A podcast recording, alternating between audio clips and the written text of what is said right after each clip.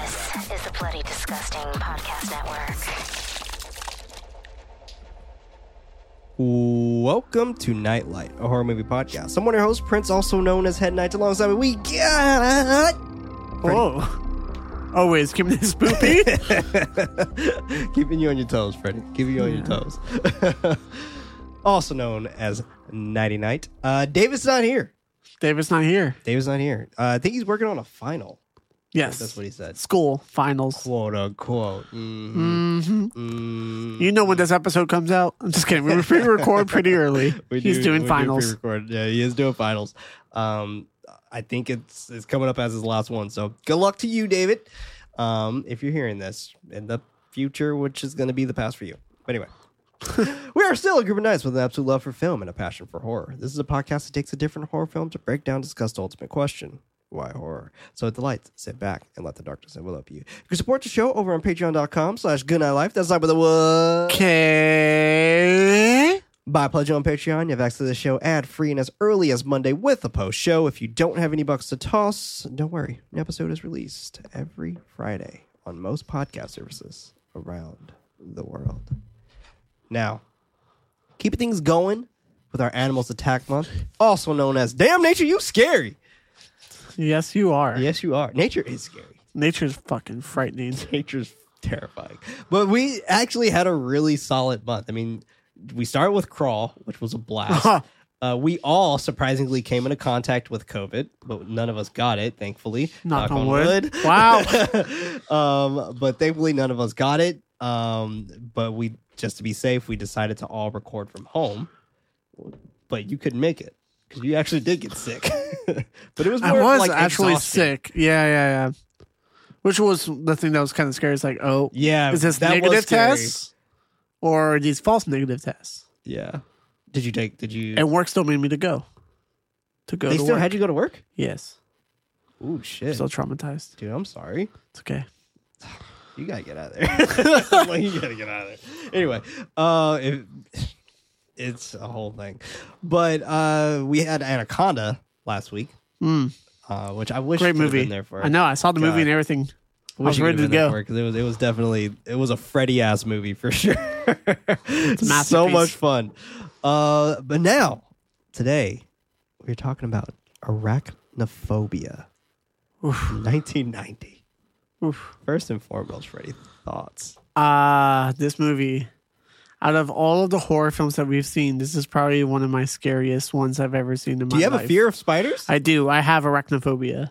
No, I don't, and I do. I was gonna say, like, like- I can a see it from crippling- afar. No, not a oh, Okay. crippling. Like I can see it far away and be like, okay, I'm just not going to go near you, and I'll be fine. But you But if, can like- kill one if if you had to face face one, or Ugh. or could you take one outside and be like, oh, I'm man. sorry, I'm not taking it outside. You're- Sorry for those who like care, but like, if it's in the spot where like I have to deal with it, if it's in your habitat. Yeah, where it's like I have to be in that area and I don't want you to be on me. Sure. And I have to like interact with you because of, like I need to go take a shower. So it's like if you're in my shower, I have to go attack it. Um, but yeah, I sadly have to kill it. But it takes me a while to do it. yeah, It's a lot of courage, a lot of strength, a lot of uh, prep talk, yeah. walk myself sure. through it. Man, I'm sorry, Um, dude. No, no, it's not like terrifying, but it's not bad. Well, I mean that's fair. Uh, I don't have. I a just feel like spiders are on me now. God damn Sorry, it. man. I don't have a fear of spiders, but I do have a fear of like fucking hoppy things. Like I don't like grasshoppers. I don't like Hmm. fucking ugh. They're gross. like I don't like crickets. I don't like any of that. Um so yeah, very interesting indeed. But this film, it being the scariest film for for you, how did it make you feel? Because like the, a lot of these spiders were practical. Wait, like the, a lot of these spiders were real. so like, I'm sorry. Nervous laughing. I'm, I'm just curious, mainly because like I, I'm I'm curious on more. So like, how did you Uh, feel no, so okay. watching it? Like I said, like this movie is kind of scary for myself to watch it, and it was really funny because uh, my housemates were like packing up to leave for the weekend, and they heard me like scream From there's a lot of jump scares in this movie, Okay. and I'm just like, God damn it! It was like the first like 15 minutes. I was like, Oh, it's it's a dead spider. Ha, Jk. it was not a dead spider. It got me. the spider's real. I have to say, even though this is a phobia of mine, it's not a very strong phobia. I still really enjoyed this movie.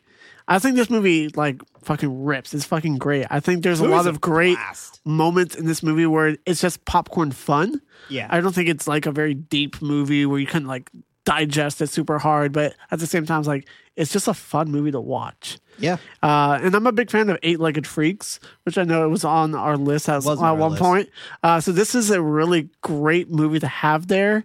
Where it's like, oh, I'm gonna be really sad that we're gonna miss out on Eight Legged Freaks, but I'm like, this is a really great alternative. Yeah, so I replaced this with with uh, arachnophobia. It was supposed to be eight legged freaks today, but um, I replaced it with arachnophobia instead. which I'm happy you did.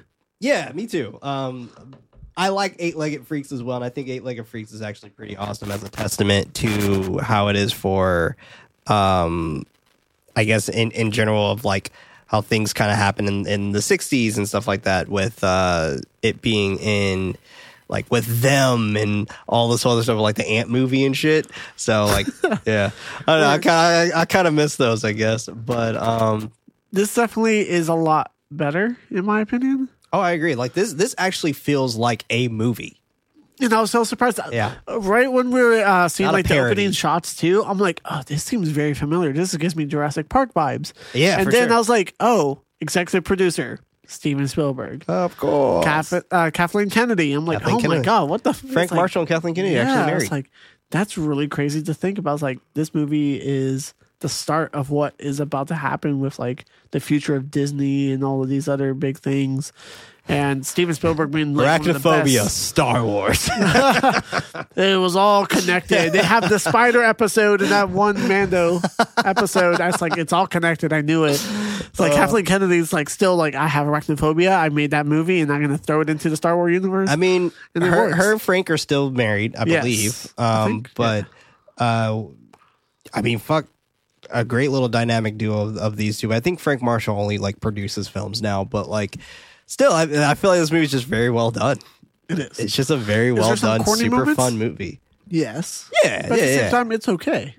Oh yeah, nah, for sure. It works. One thing I will say is that the reason why I think this movie works so incredibly well is because of the fact that this movie doesn't play like just like someone who has a fear of spiders. This movie plays like a vampire movie, It does. and it's awesome.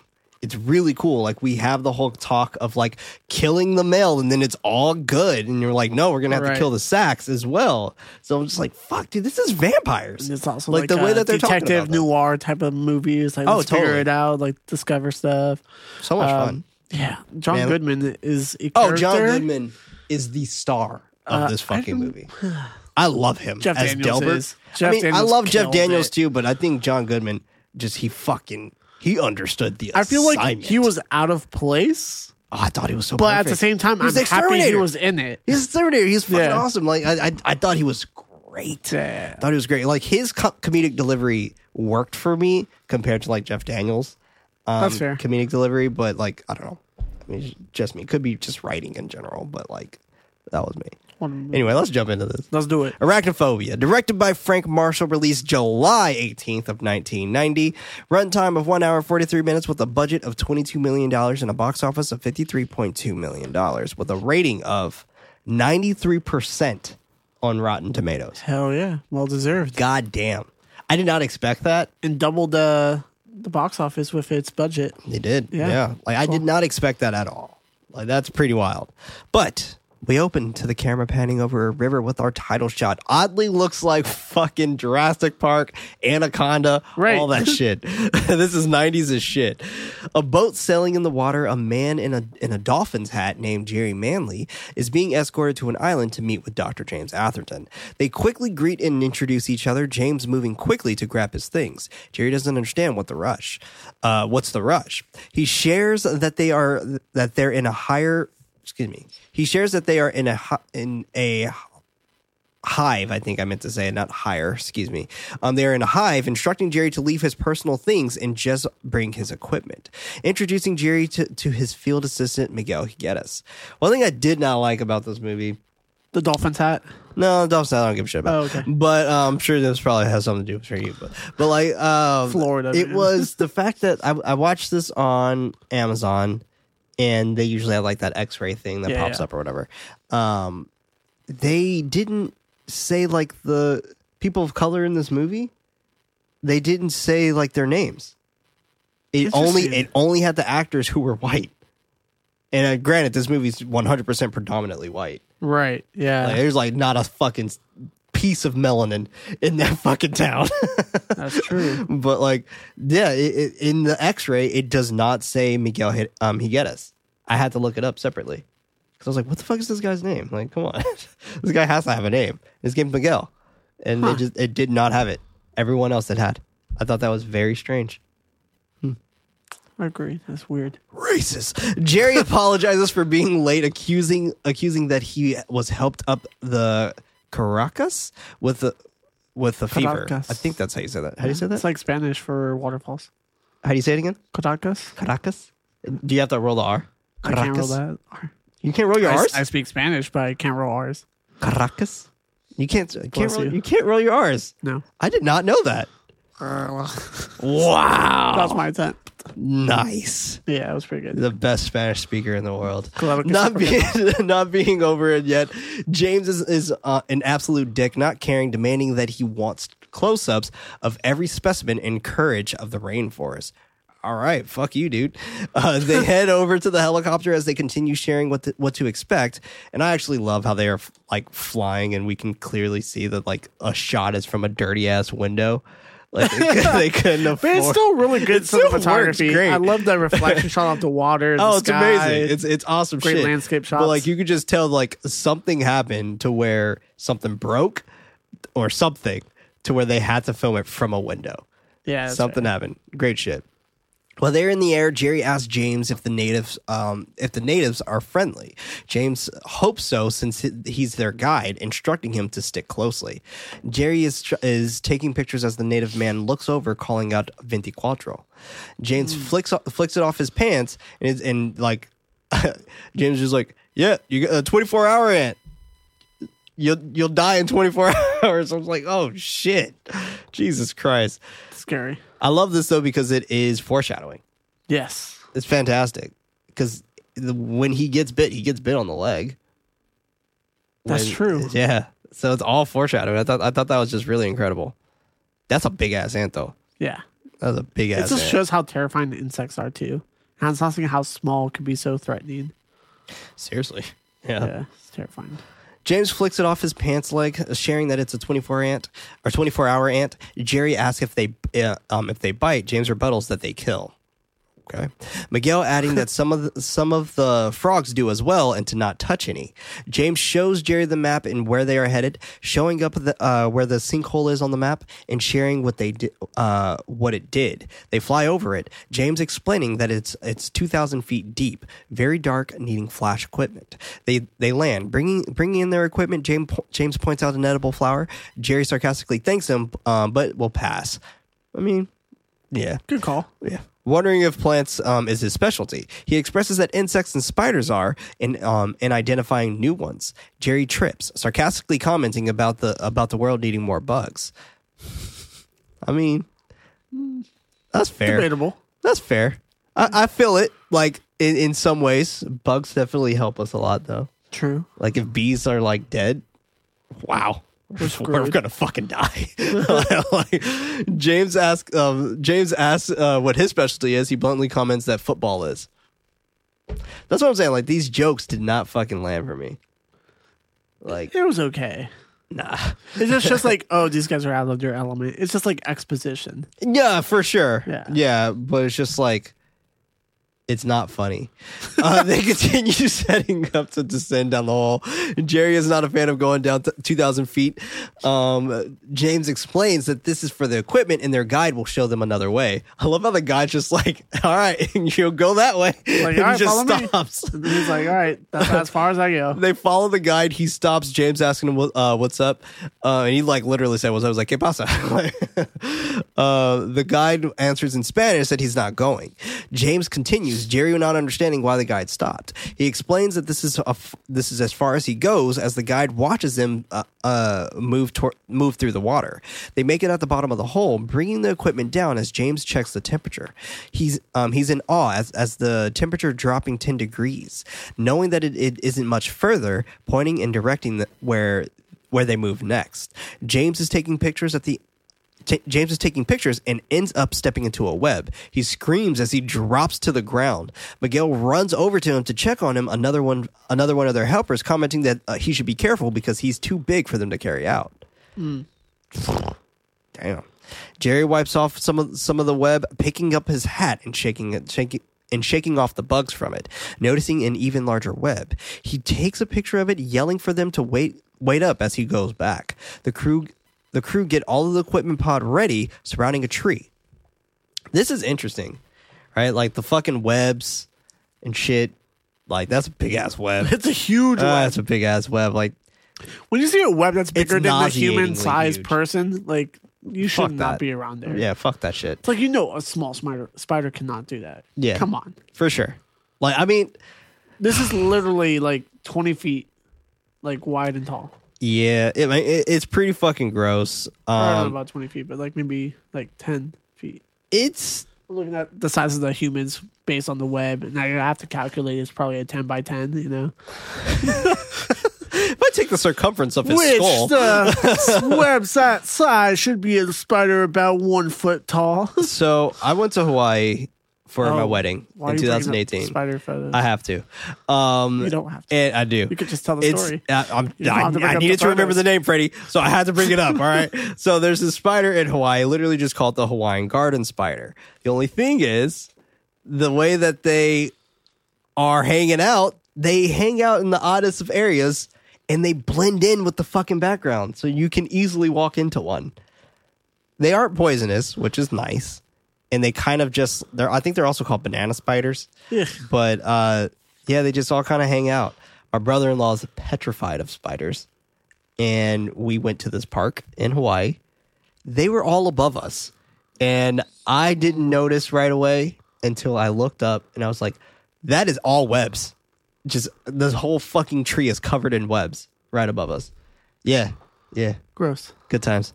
Jerry is setting up his camera, asking James what the tool he has um, does. James asks if he if he's ever thrown a live firecracker into a pond. Continuing continuing the question by asking what happened. Jerry agrees that he has when he was a child, and that all sorts of things floated to the surface. James agreed, um, agreeing, turning on his machine.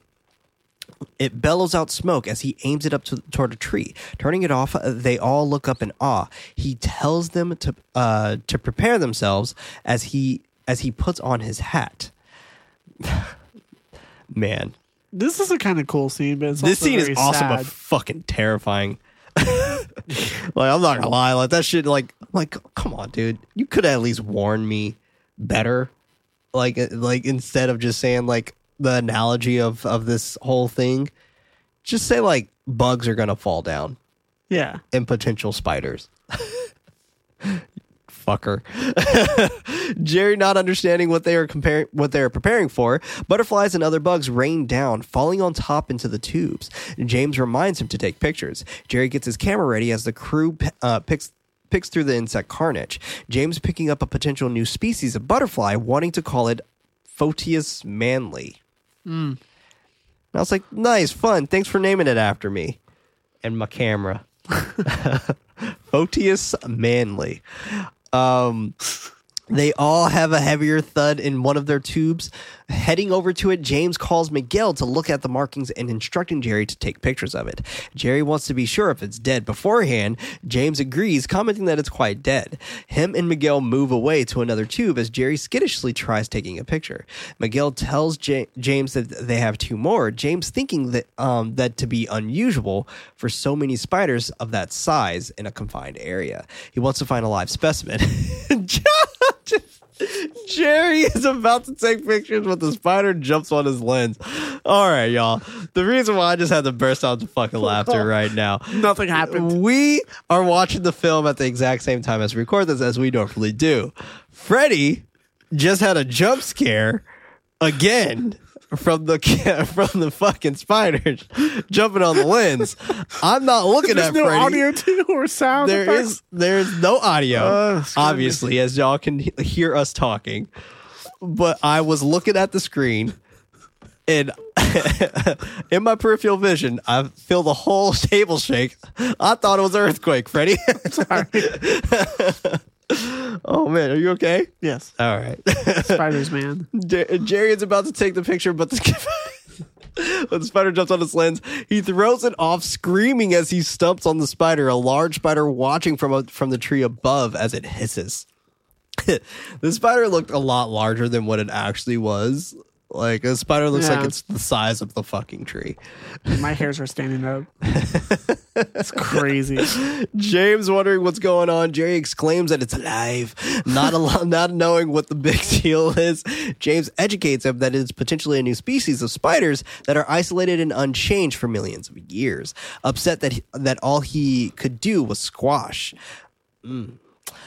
I would have too. Miguel's brings the brings the one he placed in the jar over to James. He thinks it should it should be impossible for them to be alive as the spider jumps on the glass.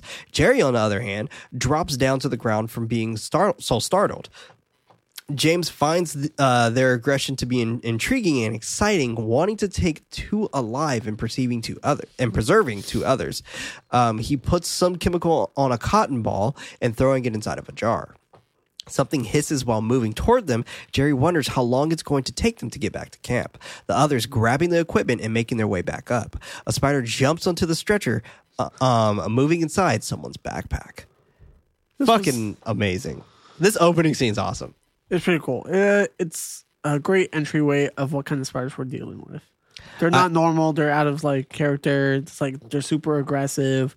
They Right. should have been dead. They're like giving out like the checklist of like this is a very dangerous spider. Yeah. No, for sure. And one thing that I also really enjoy with this whole scene is the fact that we see that this chemical compound doesn't kill it. Right. And we see that again later with uh, Delbert, right? So, yeah. James is am- is amazed by the specimens that he's looking at in the microscope. He's like, amazing. Uh, Jerry asks him uh, asks him about it. James sharing that the spiders don't have re- reproductive organs. He asks Jerry about how he, um, how he's doing. Jerry isn't feeling too good, sweating and sweating and mentioning that the fe- fever is get is uh, killing him. Great choice of words. James suggests that he takes a rest. He goes to do so. Miguel coming in to put uh, put the tray of dead butterflies on the table. Meanwhile, the spider that hitched a ride on the, uh, on a backpack begins emerging. Jerry co- goes inside of his tent to take some meds and rest. The spider crawls on the side of his tent, moving inside um, onto his cot. It continues crawling inside his covers as he breathes heavily. Not knowing what it is, he feels the spider crawling underneath his blanket. It bites him. He immediately starts to choke and tense up from the venomous bite. The spider booking it, booking it out of there, leaving him to die. Miguel comes into the room to check on him, finding him dead in his tent. He calls over James. He runs over to his tent, checking for pulse. Miguel wondering if he's dead. James nods, blaming it on the fever. Damn, y'all met this dude just now. This motherfucker already died on y'all watch? Dude, and they blame it on the fever while he has blood coming out of his mouth. Come on. Yeah, must have been the fever. Good fever. Yeah, fuck, must have been one hell of a fever. When I get fevers, blood comes out of my mouth too. It Comes out my toes. What? What? they, they bored up Jerry's body and instructed Miguel to make sure that they. I love Fred, Freddy so much. You're so confused. Like, wait, what? Did you just say that? Um, instructed Miguel to make sure that they all have his film and questions if if they notify his family. Yes. What the fuck? Why is that even a question? Yes, notify his family.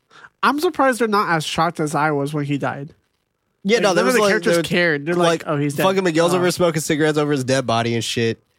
And he's just like, okay, yeah, no problem. Like this happens all the time. Apparently, There's like a stack of dead bodies behind them. oh my god, that's another one. Miguel admits to contact, um, contacting the American consulate. Uh, consulate. That that's good enough for James. He instructs him to seal up the coffin. The the spider moving inside through one of the holes in the coffin. They nail it. They nail it shut, moving the coffin onto a boat while James falls behind. Cut to cut to a hearse driving down the road into a city of Kan- Canaima. I think that's how you say it.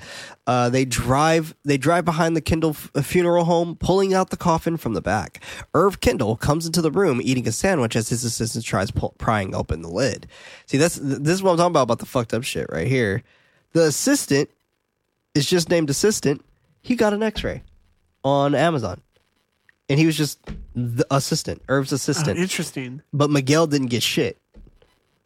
That's fucked up. That is fucked up. And Miguel had a larger part than this guy. Yeah, this is real. it. This is it for him. He leaves. He's like, "I'll go wait in the car, or Hey, I'll go." guy who clean opens up crate, some you're shit." going to be well known. Irv's assistant, but Miguel didn't get shit. He puts his sandwich down, helping him up uh, with the lid. Disgusted by the smell for a bit, noticing J- Jerry's condition, his assistant deciding to move t- uh, move the hearse instead. Irv calls Dick as his cat steals his very fake looking sandwich, apologizing for pester- um, pestering him. You know a name that just doesn't bode well? The nickname of Richard. Dick. It's a weird name. Why? Why? Why would you want this? Why would you want to choose your Why would you- to be Dick? Why do you want Dick? Out of all of them, huh? You, you want Dick. What was that? Why do you want Dick? Why do you want it? Capture that recording. Please do. Why do you want Dick? uh, wanting to reconsider on having an open casket, he expresses that Jerry wasn't preserved well, um, well as the spider sneaks out from the top. This is a sneaky fucking spider. he really is. The spider sneaked around for like literally half of the movie. That's true. Very sneaky. Uh, he goes over Dick's options as Jerry's body lays in, in decay. The spider crawls on the floor. His name's Dick, Freddy. Like, what do you want me to say? The dog comes into the room, whimpering and running back back out of the doggy door. The cat quickly behind, um, but so is the spider. The cr- a crow caws as it picks up the the critter, it dropping dead in front of the Jennings family arriving to their new home. This is great timing here. I love this. I, I was love. actually really surprised to see the crow like pick it up and like fly off of it. I was like, "What's going on?" yeah, I mean, and I love how it just dies in midair. Like that's fucking best as that it like that stops is. like it hits a wall, an invisible wall. Yeah. It's just like, oh, I'm But th- this is some funny shit though. If you if you go back, like when it falls to the ground, the crow's like on top of the fucking spider and it's like wiggling its legs. I thought it died, but it is just like it's like "Ah, get off me. like, hey man, like, get the fuck off. Molly goes up to her husband, Ross, smiling as she tells him to smell the air. He sniffs, faking out a sneeze and chuckling about it. That's what I'm saying, man. Corny as fuck. She wants to chant that they uh, that they did the right thing. He agrees that they did it for the ki- for their kids. She and I love this. You could just totally tell I did not want to move here at all. yeah, Like I I don't want to live here. This I literally did this for the kids. it's just uh, there's such like a movie trope. It's like, all right, let's start in the new place. Nothing will go wrong. It's a fresh Oh, yeah, it's start Pet for Sematary. all of us. Yeah, I mean, it's just like legit pet cemetery. yeah. but hey she argues that they did they that they did it for them he wishes goodbye to crime grime culture and friends their son tommy is already out impromptu exploring with uh, searching for his ball. He spots the dead crow calling out to his dad about it. Ross commands him not to touch it and to go find his sister inside the house. Tommy grabs the ball revealing the spider hiding behind it. Molly tries boosting up his morale on on him being the doctor of the town. That's right. You're the doctor of this town. It's like, yeah, well, I was a doctor in San Francisco, so like, Yeah. why am I here? Like, why am I here? Wondering if there uh, could be a more respected figure, he acknowledges that that uh, respect is fine, but he al- always wanted fear. All right. The mover grabs a box of wine, Ross telling him to be careful while he opens the box. He shares what kind of expensive wine it is, directed um di- directing him on where to put it inside of his new uh, wine cellar. He goes over to the cellar knowing that he's going to need a, a big padlock to protect his investments. His attention is turned when Tommy comes running out and screaming for uh, screaming for him. He asks Tommy what's what's going he asks Tommy what's wrong as he quickly explains that he saw a spider inside a box and it and it it was coming at him. Scary shit. It Scary shit already. All right, all right. This is this is super important though. What's about to happen? So let me finish the scene and the then we'll talk about this. yeah, yeah. He tells him to calm down, and they go in. in uh, they go inside of, of their house, and he lets them know. I like. I do like those lines. Like we're in the country. Like you, this is just gonna happen. Uh, turning turning Tommy around to show him where the spider is, so that he can have Molly kill it. I love that too. It's like Molly. Like our son saw a spider that you have to kill. Essentially. He, he calls her, letting her know that uh, they're in the living room needing to kill a spider. Ross and Tommy are frightened, while Shelly and Molly claim that it is it is bad luck to kill a spider while moving. He's like, "You made that up." Like cute. Ross thinking that she just made that up. She smirks as she goes to inspect the spider inside the box. She picks up the tiny spider, considering it being more afraid of them than they are of it. Shelley wants to give it a home in the barn. Her mother thinking that to be a good idea, while Ross moves out of her way as she passes by fucking genius move here, right? Because we have this fucking macho spider with this little dainty house spider, right? And then they make babies. Don't know how it works, but that's yeah. I mean, in the context of this movie, it works great. And she grows. Like true. She, She grows grow. like huge. A lot. like she's a fucking huge ass spider after this. You see the size of that fucking sack? My God. Uh, they all they all head into the bar. We're not talking about dick anymore. Just like the amount of audio clips you could like take away from this. I mean, there's a lot of this movie that has a lot of very inappropriate innuendos. that's true. a lot. Without a doubt. A lot. Uh, this movie's PG 13. so, I mean, I guess that makes sense. Um, they all head into the barn, the large arachnid creeping underneath the wood planks. Tommy asking his mom how, how come she's not afraid of bugs um, like their dad. Ross defends himself that he's not afraid of all bugs while telling them to watch out for the rusty nails. They pl- they uh, place the spider on the log, letting it go. Later that night, Ross asks Molly if, if she's sure that that he, she won't miss the thick of things. She claims that they are thick that they are the thick of things, commenting about the about the starts and chirping crickets. About the stars and chirping crickets. He clarifies about that was a lot of like context too with the crickets. Right. They always like bring it up just Right. to show like the evolution of what's about to happen. Yeah, and I love the fact that they do bring it up though because who the fuck notices chirping crickets? Right. Like it- it's It's, all exposition for right. to explain the story more. It's such a like a natural sound for us. right. It's just background noise. It's Right. white noise. Yeah, exactly. Like you- know, you hear chirping crickets, and it's just like you never really pay attention to it. It's just there. It's just in the background. It's a little bit of the storytelling, but it Right. works. No, it works great. I, I love the fact that they bring it up because it lets it gives us that context of like what's kind of going on there. Um, even though we know what's going on already, so we don't really need it, but still. Um, it, it's cool for us to see it like from their position of just like us as the audience, like we know what's going on. But Well, we, this is a really like, good we're waiting for you to opportunity to, like show rather than tell, right? It's like, oh, give us like a, a quick shot of outside and you see a cricket like jump and there's like other crickets around. right. Cool. Awesome. Now we know that there's crickets around. Right. Yeah. He clarifies about uh, he clarifies about work, Christmas bonuses, office pol- um, politics, caffeine, adrenaline, and steady income. She believes that they'll be fine with uh, her severance and his potential patients. He's not sure. She asks uh, when he meets Dr. Sam Metcalf. Excuse me. Uh, he answers Thursday morning, being passed the torch at 10 sharp. She smiles about the, uh, about to walk off to unpack. He stops her, expressing that they they can unpack later. Wanting to um, pop open some brandy uh, that he has in his new cellar, he lies her back on the bed. She mentions that she's exhausted, uh, using her tactic about bad luck, not making love on the first night in the house. They start kissing as we move to these fucking spiders canoodling as well. We got we had a fucking spider sex scene, y'all. Like what? Only in arachnophobia will we get a spider sex scene. Look at It's so weird. it's so weird. and it's just like It's kind of adorable. no, Huh. it's not. Hmm. It's not adorable. It's weird. Like, you said, hmm. is it adorable? Is that adorable to you? No, I The, the person who fucking I hate it had a jump much. scare of a silent spider just now. it's it's weird, but I like I like It's this whole I like it. I, yeah, I do like the fact that Uh, this is us bringing like the circle of life into play, right? Yeah. So, next day at Metcalf's office, he shared. How many times you play the scene? Yeah, I was going to say, why, why do you keep rewinding? You know, it's like, you know, even the spiders are like, it's bad luck. Uh, it's a new place, you know? I'm just. I picture the fucking main spider having like the deepest New York accent. hey, yo, Maria. I bet that spider rolls his R's. God damn it. Like I, I feel like if he speaks Spanish, it'll be like kind of like Puerto Rican Spanish, like all fast.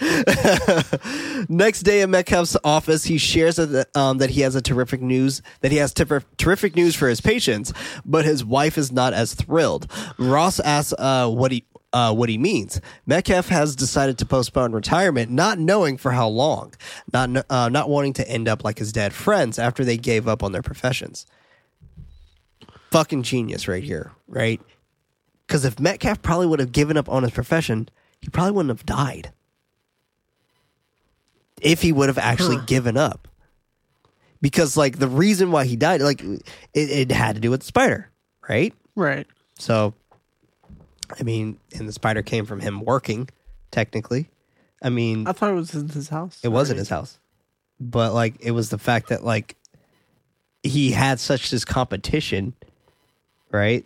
That he was he was trying to pretty much, I guess, outboss Ross. I like it. Didn't mean that. But Ross is taken back uh, by reminding him that uh, he assured him. Metcalf cuts him off, reiterating that he's not ready to retire, arguing that if his wife can't rush him to it, neither can he. Oh, yeah? your, your wife won't kill you. Uh, Ross leaves out of the office to help. Um, excuse me.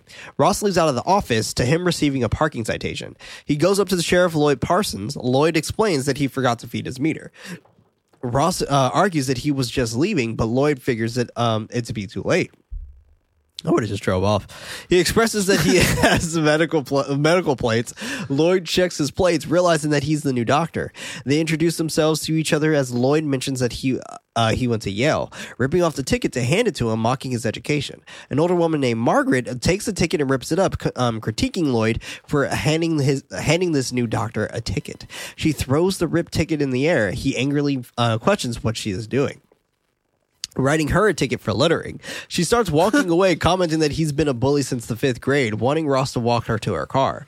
As they walk to her car, he wonders um, how she knew who he was. She shares that, that they are neighbors. He explains that Metcalf uh, gave up retirement, explaining that explaining that they moved from from San Francisco with the understanding of having all his patients, but now he has none. She tells him that he's wrong. He has one.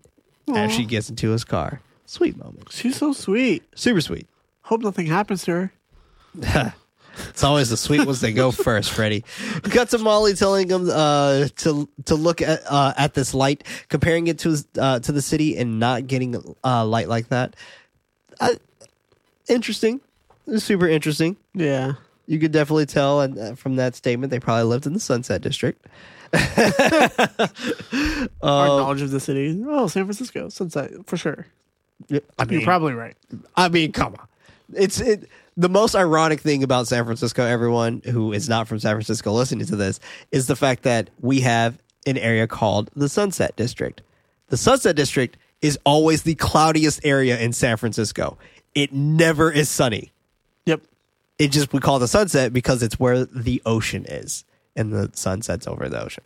But And the sun set and never came back. It, it never does. It never does. It's always fucking cold as shit. It's always windy. It's it's damn near raining. Yeah. Overcast always. Yeah. In the area that we have our studio in, it's always sunny. anyway, he walks into his into his room. She theorizes that they give they that they give her a show in town. Her wondering if they do if they do that in small towns. Ross ignores her theories, mentioning that um, he has good and bad news. One start with the good, she nods. He shares that he's seeing his first patient this afternoon that lives right up the road. Molly asks about the bad news. He clarifies that she's his only patient. Sitting down, sharing that Metcalf changed his mind on retirement, continuing that he panicked, assuming that he would lose his his zest for life and die within 48 hours. Molly complains that they looked in different in 14 different towns, bought a house, rented an office, wondering what they're going to do. He jokes that they can kill him. Yes, she can. She remembers um, her fax machine, thinking that she can work part time. Going over the, what she uh, can possibly do, he stops. He stops telling her. He stops her, telling her that they are going to be fine. She questions about them being okay with only one patient. He considers. Uh, he considers that he may get lucky, and all her systems will be ravaged with disease. That's a fucked up way of looking at this. That's true. But like, this is America. Like, Morbid. like, bro, like, what the fuck? What a fucked up ass way to look at that. Yeah. Damn. He was joking. I hope. Nah. You saw how upset he was when he was found out that she was actually like super healthy. That's true. Like he genuinely want her to be like, I hope you got cancer. Like Ross is checking on Margaret and irritatedly commenting that she's uh, fit as a fiddle. She apologizes. He tries playing it off um, that he didn't wish illness on her. She continues asking about her blood pressure. She's like, check my blood pressure. It's probably re- really bad. He shares that she doesn't have anything that requires treatment. She pulls out some pills from her purse, wondering if she needs them. He answers that she doesn't, educating that she that there's a difference in the two types of hypertension. He's about to share his opinion, but she cuts him off, saying that, quote, Metcalf doesn't know the difference between his ass and a hole in the ground. End quote. He chuckles, walking her out uh, as as she continues sharing that uh, the townsfolk are comfort are comfortable with him, explaining that they weren't always the folk the folks being standoffish when he got there after the war. Ross wonders how he how he overcame that. She laughs that he threw a party, inviting the whole damn town. I mean, that's kind of smart. It's super smart. Like, I mean, if you need to meet the doctor of this town, why not throw a party and meet the doctor of the town? Exactly. It's pretty smart. She has an idea to throw him a party next month um, when the afternoon is cooler. Molly goes into the barn with her with her camera on her shoulder. She looks around the old barn house, surprised by a large web above, snapping a photo of it before heading up the ladder to take another picture of the web. Again, if you see the spider web and how big it is, how are you not like, oh, I should worry about this? No small spider can do that. I'd be impressed. I mean, unless it's old though, right? Not that big. I mean, what if it like had a lot of time? I don't know. I mean, spiders can do some amazing shit. Yeah, and they can make some really cool looking webs, and I admire their hard hard work and stuff like that. Not that. I'm like looking at this right now. It's like that's a, it's like That's a Goliath spider. Yeah, like I don't understand. That's the one thing I, was like, all right. The only thing I can talk about about this movie is some of the characters' decisions. I'm just like, I hope the spider gets you at this point. Like, Fuck. there, there's there's a lot of screaming at the screen for me for this movie. That's fair. it's like, why aren't you getting out? What? that is fair. That is Yeah. a lot of valid points. Uh, I mean, I'm so happy I never saw this movie in the theater because I'd just be so loud. Damn, this movie would have been awesome in theaters though. Like the crowd, crowd probably would have been amazing. It would, yeah, maybe. I don't know. I would have loved it. I think so. I would have loved to see see this I in would have theaters. hated it and loved it at the same time. Damn, dude, 25th anniversary is coming up. Like, we should like, Rent a theater and put it yes, I'm dead serious. Like, we should rent a theater and fucking play Arachnophobia. Okay. I'm fucking down. Alamo Drafthouse. Yes. I mean, we know them. True. They're friends of ours. Are they? Yes, we can make this happen. I'm like, uh, okay. They're Yeah. friends of the show. I like it. Picasso. Molly goes into the barn with her camera on her shoulder. She looks around the old barn house, um, surprised by the large web above, snapping a photo of it before heading up the ladder to take another picture of the web. She scales back down, the uh, whole top portion covered in the webbing. Ross is back home eating dinner with his family. Molly asking about his patient Margaret. She shares that she, he shares that she's healthy. She wonders what the uh, what what they're going to do now. He jokes that they uh, can enjoy the fact that they don't live in San Francisco anymore. They no longer need to refer to to what they're eating as pasta. Then what is it? Yeah. Like, I it looked like it fucking because we're spaghetti. like in San Francisco? Yeah. This is a, this was a fun gag right here, though. Tommy is cleaning up the plates, about to take um, his Yeah. filled wine glass. Ross stops him, commenting that he's not done. He's like, "Daddy's not done." he shares Margaret's offer, um, offer to throw him a party as Shelley comes up about uh, to take his plate and wine as well. He continues irritatedly expressing that he's not done. a kid named Bunny knocks on the window.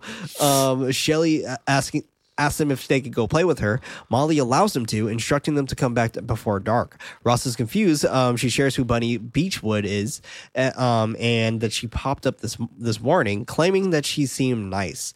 He mocks that they are going to uh, chase fireflies. Instead, Bunny runs out asking if they would like to blow up a bullfrog.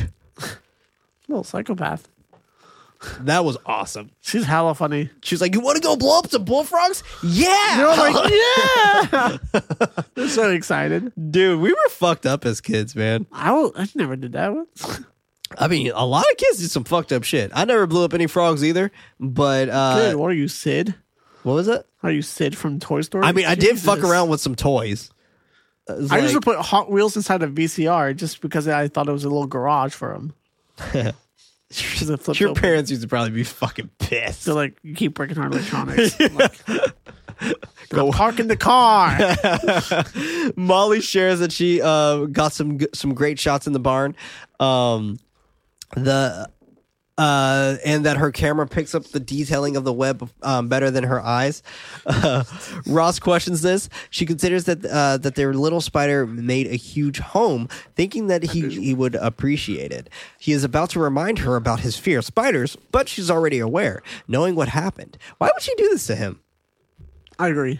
Why are you going to do this to him? This poor guy. She thinks it would be good, a good idea for him to come with her to look at the web. He questions as her he questions her as she explains on how extraordinary and beautiful it is. She considers it to be therapy since they live in the country, it being time to work through his irrational fear. It's not irrational. Definitely not irrational. That was so and therapy up. is actually therapy, not scaring yourself to. Like, what do you, ah, Uh, that was a very inconsiderate thing for her to say, but yeah. yeah, not irrational. But I do like the fact that he's the one with the fear. Yeah. right? Like, I mean, it's not it's not playing on a trope that like she's the one with the fear. It kind of flips it. Um, but yeah, It gives us, uh, of, of course, the exposition of him growing as a character as well for the finale, which is good. There's a lot of strong writing in this movie, which I really appreciate. yeah. I don't know who wrote it though. Um, it might have been Frank Marshall, but I'm not too sure. Um, he considers it ira- he considers it rational. Um, he she claims to, to understand, quoting his incident. He remembers it like it, it happened yesterday. She argues that nobody remembers anything from when they were two. He believes that it uh, to be his first memory. They go they go for a walk. He shares the story of the incident and visiting the crib. Still uh, still feeling the sensation of waking up and and then there it was. She mocks it. She she mocks that it was probably a daddy long legs. Um, I did read a theory about this that, uh, and I hope it's not true, but some folks have been theorizing that like it possibly is a cover up for like molestation or something, and like his brain switched switched that memory of trauma to it being a spider crawling on his leg instead of being touched. But Jesus. yeah. Yeah, I hope it's not true, but they're using the context of daddy long legs as the Oh. thing. And I'm like, that's fucking disgusting. Like I said, this movie like I really hope you're deep, not. Yeah, that's what I'm saying. Like be I really hope it's not that deep. I don't think it is. yeah. It's Steven Spielberg. He's a very Yeah, on the surface kind of director slash producer, right? Right. um And but- knowing Frank Marshall, I mean, he's done movies like what? The Curious Case of Benjamin Button, Signs, Indiana Jones as a producer. He produced a lot of movies that have nothing really talking about that social commentary. Right. Yeah. So I hope it's not true. I just think it's folks fan fan fiction. Um, but for him, it seemed huge. He emotionally claims that it came up to him relentlessly, crawling through the bars of his crib. She adds that he was just wearing a diaper, um, as he can as he completes that it was just and he was just froze. He was just frozen. She tries lighting up lighting it up uh, that he has that he was most likely half asleep, but he knows that he was paralyzed because it still happens. Wanting her to understand how he feels, knowing that he was physically unable to stop it from crawling on his, onto his skin. Still being able to feel feel it going up to his up his face, they make it into the they make it to the barn. She opens the door and he asks if she can um, blame him for being a spider phobe. He's in awe as he looks up at the web above. She corrects him on the proper terminology as arachnophobe. Um, she leads she leads him in, inside the barn, taking him over toward the ladder. I would be like, yeah, nah, this is far enough. I can see Right. it just fine. Like, I don't need to be that close, right? Like, do I need to climb this ladder for what? For what reason? For what? So a fucking spider might crawl on me. Yelling at the screen. That's that's why they had this scene in there, huh? she finds it to Jeff be Daniels. impressive as he works up the nerves to climb the ladder. He gets up. He gets up on one step, looking back at her, questioning the therapy. She agrees. He continues up the ladder, looking over the webs. He uh, he asks her if she's seen it up there, about to go any another step, but it breaks. Trying to catch himself on the floorboard, um, but it flips up. A dead mouse wrapped around a web hits him in the face. Oh my god. Molly tries calming him down as they both get a better look at the trap and dead creature. Uh, they both run out. Molly running, laughing as Ross at Ross's reaction. The camera left on a pulsing sack of spider eggs. I don't understand where it's like, okay, you see that and you're okay with it. I do like the filming that they did when he was climbing up the stairs. You can really show the fear in his eyes and the grip that he really has on that uh, ladder, one step closer, higher and higher. So it does create a great sense of suspension, uh, suspense, and they do a really good job with it. But I agree. And then it has that great payoff of like the jump scare of like the mouse like smacking him in the face and stuff like that. Fantastic payoff. But then it's like, oh, that's hella funny. Let's walk away now and like laugh about it. It's like, no, you just saw a big creature dead in a web, and that's okay. Me Like, screaming at the screen. that doesn't happen I was that like, often. What do you think? It just died on its own and then fell in the web? that was a big ass fucking rat. Dude. yeah. Like that thing was huge. Like this, this boy would be like cooking in the kitchen. He Remy from Ratatouille. Like, come on. They're outside laughing at the situation while the eggs begin to uh, begin to hatch. Cut to Margaret's party. Um, Metcalf's wife, Evelyn, asking Ross how he is finding life there. He claims that they are slowly adjusting. Metcalf chimes in that he's been checking on him, calling over Henry, expressing that he's ready to retire. Ross isn't. Uh, Ross is. Oh, Ross is his man. Henry extends a hand, introducing himself. Metcalf Metcalf claims that he brings back. Excuse me. Metcalf claims that this brings back memories as he shares how to, how the town threw him a party. His wife denying that, reminding him that he threw himself a party as they walk off. Molly calls him a jerk as they accept food fr- uh, from the waiters. Meanwhile, the invested the invested excuse me, the infested barn starts coming to life as the spiders leave outside the barn. Back at the party, Ross meets the, uh, the mayor Bob. He undo- he undoes his collar, asking him if he if he should be something removed. Wait, I don't know why I wrote it that way. He undoes his collar, asking him if he should get something removed. And Bunny is over there th- uh, throwing the fucking Jenny kids around. She like legit like flipped this kid Right. over her shoulder, like nothing. and like the way she kid just looks gets back back, look look how she looks back. You could tell she was like, "Oh shit, I don't think I was supposed to do that." Like, like I think I hurt him. like you, like she, I think she legit did that. Like that was real. She flipped this fucking kid. like the way she looked back, she's The way totally his looking body at the just like. pops up in the air too. It's so funny. He like straight. Oh, for sure. Like he was it. just like, yo, yo, this little kid, this girl dropped me just now. I mean, she does look like she could drop some kids though. Yeah. for sure. 100%. Fucking amazing. The form is incredible. Fucking amazing. I love it. I love it. She bench presses. Molly um, asks Henry's other daughter, Becky, what she's going to major in college. She bluntly answers gym. Like, I, this family, obviously, they have a problem. They have a problem. They have a fucking problem. And their problem is their fucking controlling ass dad. Right? Ooh, yeah, I mean, let's be real here. Henry is controlling as fuck. yeah. Like, to the point where he forces Becky, who looks like she definitely does not want to study gym, is that even like what is that sports medicine? I don't even know what that is. Yeah. Like you just you can't just study gym. The gym. 90s. I don't know. I'm studying to be a a gym study. teacher. Henry that studied gym. I would have I, I would have been so intrigued. I'm like, what does that entail? What do you do in gym as a gym major? I'm very curious. Very curious. Henry cl- um, claiming that uh, they're, it's in their genes, while Becky's brother Bobby comes back to sit at the table. He shares that Bobby is a Broncos star quarterback. He continues that he coached the he coaches the team. Molly jokes at the question of neop- uh, uh, neopositism, um, but they d- I love this part, but they don't know what that means. So his wife Edna claims that they're Baptist. Huh. Fucking amazing. Uh, The not- comedy's kind of good I here. I uh mess up that word. It's uh nepotism. Excuse me. Uh yeah, this was great. The fact that they Yeah. didn't know what nepotism was, phenomenal. His wife chiming in, "Uh, uh, uh, we're Baptists. It's like, That's not what I said. all right, not what I meant. Like I meant that you literally just force your family to do the same shit that you do. Um, Irv tells some meaningless joke that Molly and Ross don't care about much. Um, while they continue their conversation, Dick and Henrietta Manley um, are having an argument about her not having any more to drink. This was heartbreaking as fucking shit. Yeah. Like the fact that she's drinking because she lost her son a month ago. it's pretty sad. This is heartbreaking.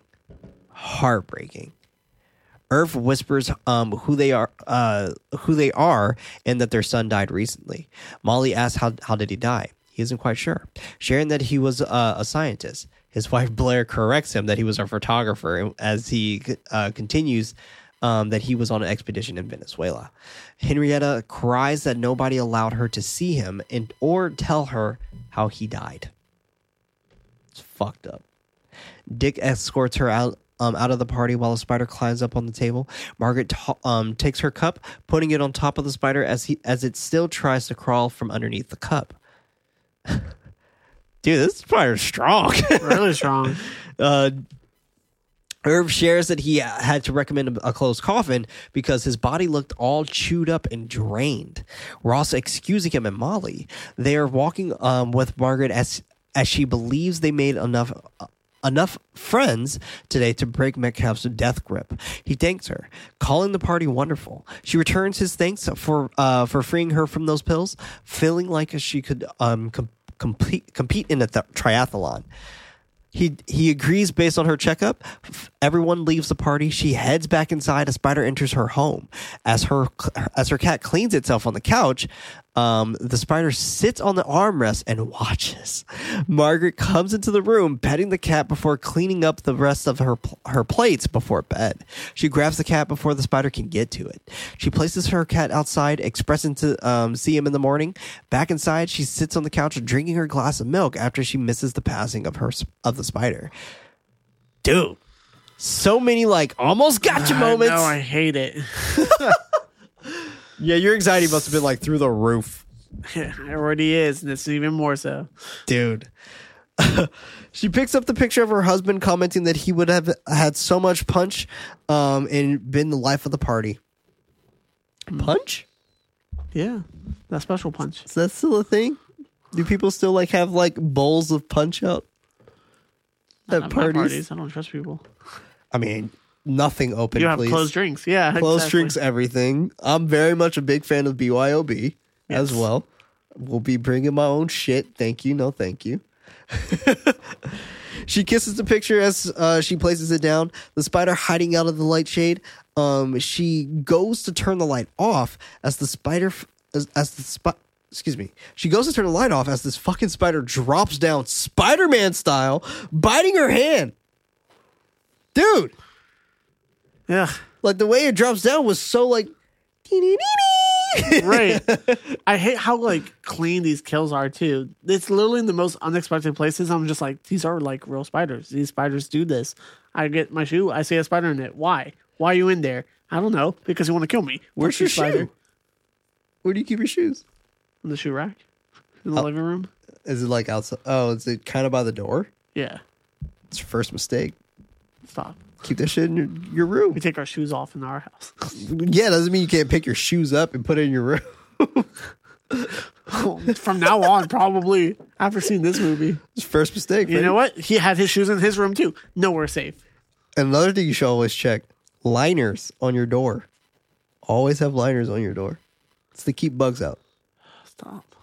Just saying, man. Just saying. I come back to the next recording. It's like, hey, I fixed up my entire house. It's spider free. No spiders coming oil. in there. Huh? Peppermint oil. It's a great propellant. Peppermint oil. They they like come across and they're like, oh, I'm gonna turn around. no, they're like, not not today. Satan lives in there. Uh, nope. Cut to Ross um, setting up his wine cellar, shooting his nail gun um, onto a piece of wood, uh, but the nail isn't doesn't penetrate deep enough. He tries the nail on on another wood beam. It's shooting up in the floorboard where his son is playing with his toy car and Molly's on the phone, not doing shit about it. She like she even looks down. She's like, Yeah. like she's just like, huh, that was weird. There's many moments where I'm just like, why? What are you doing? What are you doing? Yeah. How awesome would it have been if she would have stepped on it? She deserved it. He uh oh damn. he pulls down the piece of rotten wood. Um he shoots another nail uh through the wood, it almost hitting Molly's foot. She calls out to him, hanging up the phone. He runs into the into the room, realizing that he could have hurt them, explaining that it, it- it's all rotten down there. Thinking that they may have termites, she argues that that she will call an exterminator, sharing that she's been that she's been trying to reach Margaret and to th- to uh, thank her for, but her lines but her line's busy. I love this. I love how nostalgic this also feels as well. Like the line being busy when you try to call Right. someone on a landline and all they do is just like have it off the hook. It's really funny because Why is it this scene busy, though? alone is always like uh telling even more stories, more exposition of what we're going to see later on. It's like, cool. The floorboards are very light; they're not very sturdy. They can break. It's like he even says a line. It's like, "Oh, I'm surprised we haven't broken through the floor." Right. Haha. Foreshadow. A lot of foreshadowing in Yeah, movie. and of course it's like dealing with like what's about to happen. Holy shit, First, that cat is cute. first her part. her yeah. cat is so cute. It's so fluffy. It's like I want to go in with my family. yeah.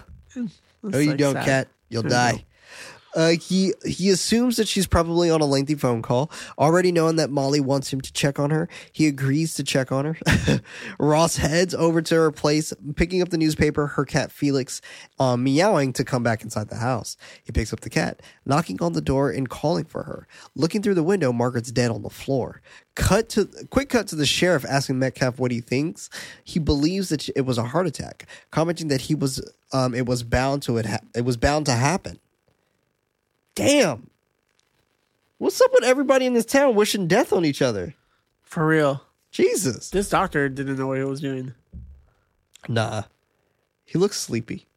He looks sleepy. He looks sleepy. He Dr. looks like he looks like bruh. For- like you needed to retire. Like He's the real Doctor Sleep. Come on now. Commenting that um, she had a history of high blood pressure, about to mention the, uh, the pills that he put her on. Ross interrupts that he took her off of those. Metcalf asking uh, what his right was to do that. He explains that um, that she came to him as a patient. Metcalf rudely questioning that he didn't notice um, that she that she was hypertensive. Ross tries shutting this shit down immediately that her diala- her her diastolic reading was normal, her systolic elevation was below 140. Ab- about to agree that he could have stayed current, but Metcalf cuts him off, calling the matter serious. Like I'm not taking this serious. Right. I fucking called the cops. Where were you, Metcalf? That's what I fucking thought, bitch. Uh, they bring the they bring out Margaret on the stretcher. Metcalf damn near blaming Ross for her death. He doubts that. Knowing that she will, uh, she was in fine shape, requesting an autopsy. Metcalf shouts, "Never, never." I like he's the man who like, hey, you should come over here, take over for me. It's like, why are you here? You're doing the bad job. It's like you brought me here, dude. It's like, what are you talking about? Like this is your fault. You think I want Yeah. to fucking come here? Like no, I want to fucking come here. You were my you were my 14th city. Definitely low on the low bar on my list here. Ross argues that she uh, she was his patient. Metcalf argues back that she was his for 40 years. It's like okay, and Right. she's my patient now. Therefore, I, I'm requesting an autopsy. Fuck off. Knowing that she wouldn't, um, she wouldn't be, uh, she wouldn't be butchered, and nobody in the town wanting wanting that for her. Okay. How do you know? Right. How do you know? Lloyd checks the paperwork, uh, con- uh, considering himself to be satisfied if Metcalf is. He signs the form, commenting that about Ross com- coming from a big city um, where nobody cares about each other. Okay, sharing uh, sharing some unwanted advice uh, to fit with fit in with the community, needing to learn how to, to be sensitive to people's feelings. Ross shouts a sarcastic apology about him being more interested in medicine than PR. Nice little clap back. Dig that clap back. Explaining that cardiac victims don't usually bite their tongues off. Oh, maybe that's why he was bleeding Oh, from the mouth. He bit his tongue. that's true. Huh. That's crazy. That's sad. He, uh, it's seeming, it seems like she went into convulsions, not wanting to close the case until she, until he knows why. Metcalf gets into his car, believing that Ross may be uh, guilty uh, in medical malpractice, intending to, um, per, int- intending to persuade the matter.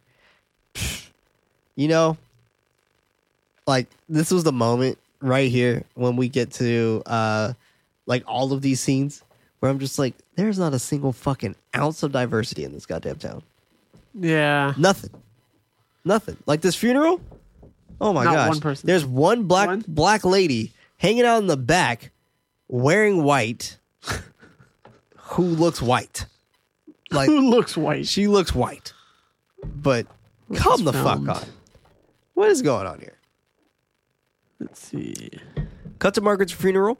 Uh, Ross and Molly walk into their car, stopped by Henry, who's like, "Hey, yo, you hear this message from our sponsors?" Just kidding. We're back. Henry is hearing um, that she was his only patient. He asked him to come to the gym tomorrow around three, willing to throw some business his way. Ross thanks him. He pats him on the back before heading back toward uh, toward his car. How does he get paid? Like from the school, like when he had to do this? Like, yeah, I don't even know how, how that was like, oh, I got you some patients, Well, blah, blah. It's like, what do you mean? Like, are you paying them out of pocket? I mean, I doubt it. he claims um, that being nice of, of Henry, joking that she, he could have he could have said it a little louder before getting into his car. Molly walks downstairs uh, to Ross on the couch, drinking wine. He comments that Margaret was too young to to uh, die at, at 68, iterating data iterating data of her life expectancy, supposing to last an extra 10 years. She tries cheering him up um, that he's a fine doctor, knowing that he he was do knowing what he was doing when he took her off those pills. He sarcastically agrees, adding that he he also knows or he also knew that he, also knew what he was doing when he chose to uh, chose that town uh, with the country doctor from hell. Fair enough. Continuing, Yeah. uh, continuing to talk about the rotting house, um, Molly smiles that she's going to take care of it in the morning. He comments that Margaret is still going to be dead in the morning, still wanting to know what happened or what killed her. Excuse me. Next day, Delbert the Exterminator fucking pulls up to the house. Hell yeah. Let's go. The most, the super let's go moment. Fucking awesome. Look at that picture. Bugs be Yeah, gone. bugs be gone. Amazing. License Exterminator. Quite the logo, Fuck yeah. It's like Ghostbusters. So cool, but better. but better. Because Bugs be gone. Who's gonna? Who are you gonna call? BBG. Bugs be gone. Delbert. Help me out. McClintock. Uh, Molly Molly walks him through the house, explaining that their termite infestation. She claims that he, um, she claims what her husband thought. He asks, uh, or excuse me, she claims that's what her husband thought. He asks if uh, if he's an expert in this matter. She answers that he isn't. Delbert assuming not. He's like, yeah, I didn't assume so. I fucking love him in this role. He's so great. Um, still glad that she called him because there's no room for amateurs. They go down into the cellar. She points out the area uh, where the wood has rotted, turning on the light uh, for him as he puts on his headphones strapped to a microphone. He puts the microphone up to the wood. She asks him uh, she asks him what it, what it is, but he he's not entirely sure. Wondering if anyone would um, object if it, if he tore the uh, floor out, she bluntly says, "I would." I fucking love that. And She's like, "I would." Like, what the He's fuck, like, dude? well, false alarm. yeah. like, what? what are you saying? I love how he like changes his mind too. He's like, "There's no termites here. Yep. If you won't let me There's pull the nothing at floorboard all. up, there's nothing here. I can't see anything." Fair point. Fair point. uh, she doesn't understand what call. Uh, excuse me. Uh, he moves on to another area, shushing her, claiming that he didn't find a thing. She doesn't understand what's causing her her uh, wood to rot. His analysis: bad wood. Molly asks what to do. Quote: Take out bad wood, put in good wood. End quote. That makes sense. I mean, it makes so much sense. Delbert picks up uh, one of the bottles of the wine as she as she shares Ross's thought. Um, it would be a good idea for a wine cellar. He shares that uh, he's a beer collector himself, going into uh, detail about one of the misprint beer cans and that Ross may want to take a look at it sometimes. She's like, "Yeah, fucking doubtful." like, pretty sure my husband does not want to hang out with Right. you. Um, Ross is at the gym with Henry, talk uh, taking off his shoes when uh, when Henry tells him to when Henry tells him that they don't have hard shoe hard shoes on the court. So I guess like business shoes, nothing like Right. that. Scuff scrape it. up. Yep.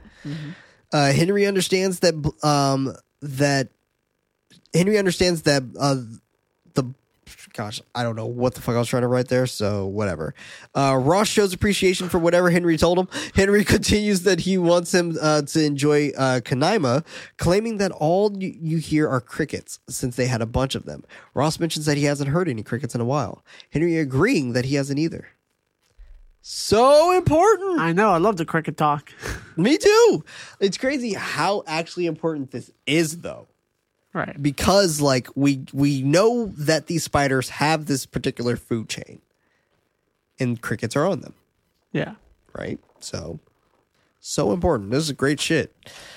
But like obviously once again, us as the audience member, we already know what's going on because we're seeing every aspect of Right. it. So hey. They walk through the locker room as Henry announces the doctor is there uh, for them to drop their underwear and cough. I thought he was joking at first. Me too. And then they showed a way too long of a scene of him doing it. He's going like, around touching all their Richards. Um, he walks down the line, grabbing their junk and allowing them to fake cough. I don't know why, but it reminded me of 101 Dalmatians when he's like naming off like the dogs. I don't know why. I can see that. It's like it's a boy, it's a girl. Another boy. Yeah, so it's weird. Dude, by the time I would have It's a gotten weird to scene fucking where I'm like, 15, why I would have this been here? so tired. Like, what? A hundred dogs? like, genuinely think about that. A hundred dogs. Dude, even like five dogs is a lot. like if you see a dog walker with five dogs, you're like, damn, you- you're good at what you do. Dude. Now times that But by I 20. feel bad for the fucking mama dog. Well, I think Tangent, in the movie but it's only like 13 or something like that, right? And then they steal other dogs. I don't remember. Yeah, I don't know. I don't fucking remember. 101 Dalmatians. tweet us. if you Yeah, if, if you remember 101 remember. Dalmatians, go ahead and do that. and, and hashtag arachnophobia. Yeah. Hashtag nightlight. Coolest nights. Um, the team moves to a football practice. Ross sitting down in the in the bleachers as as a spider crawls underneath the stands. It propels down from its web and continues moving in, until it drops down into the, um, inside of his helmet. Henry calls calls one of the players of the field and uh, puts another one in. Todd Miller. Miller grabs his helmet with the spider inside. They begin to play, the ball coming straight toward him. He winces in pain as he gets tackled to the ground.